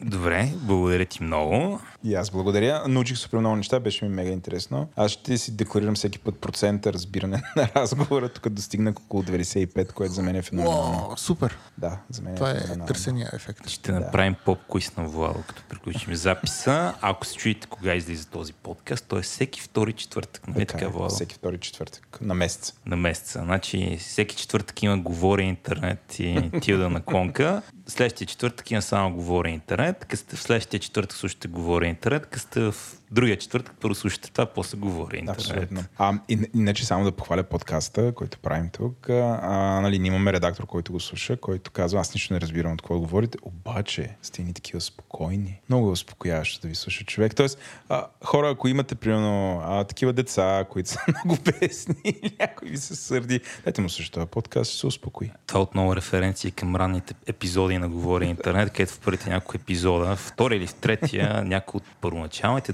дългогодишни приятели, защото така си приспил децата. Продължава да го правят. Това е един от много от фидбеци, които получаваме, use case, че хората го слушат говори интернет преди да заспят и заспиват с него. Мисълта ми е реци... рециклираме едни същи лафове. Е, те са нови тук, да. Е, какво беше? Добрите програмисти реюзват код. така е. А, Добре. Добре, до нови срещи. Чао, чао. Чао.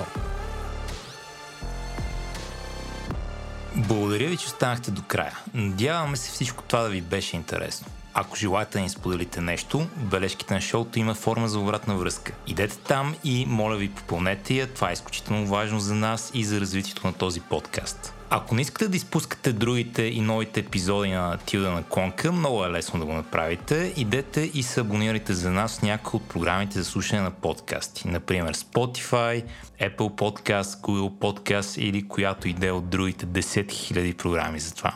Докато сте там, може да ни оставите ревю с колкото искате звездички. Над епизода работихме водещите аз, Стефан Кънев и Владимир Петков. Продуцента на епизода бях аз, Стефан Кънев, редактор беше той, Владимир Петков.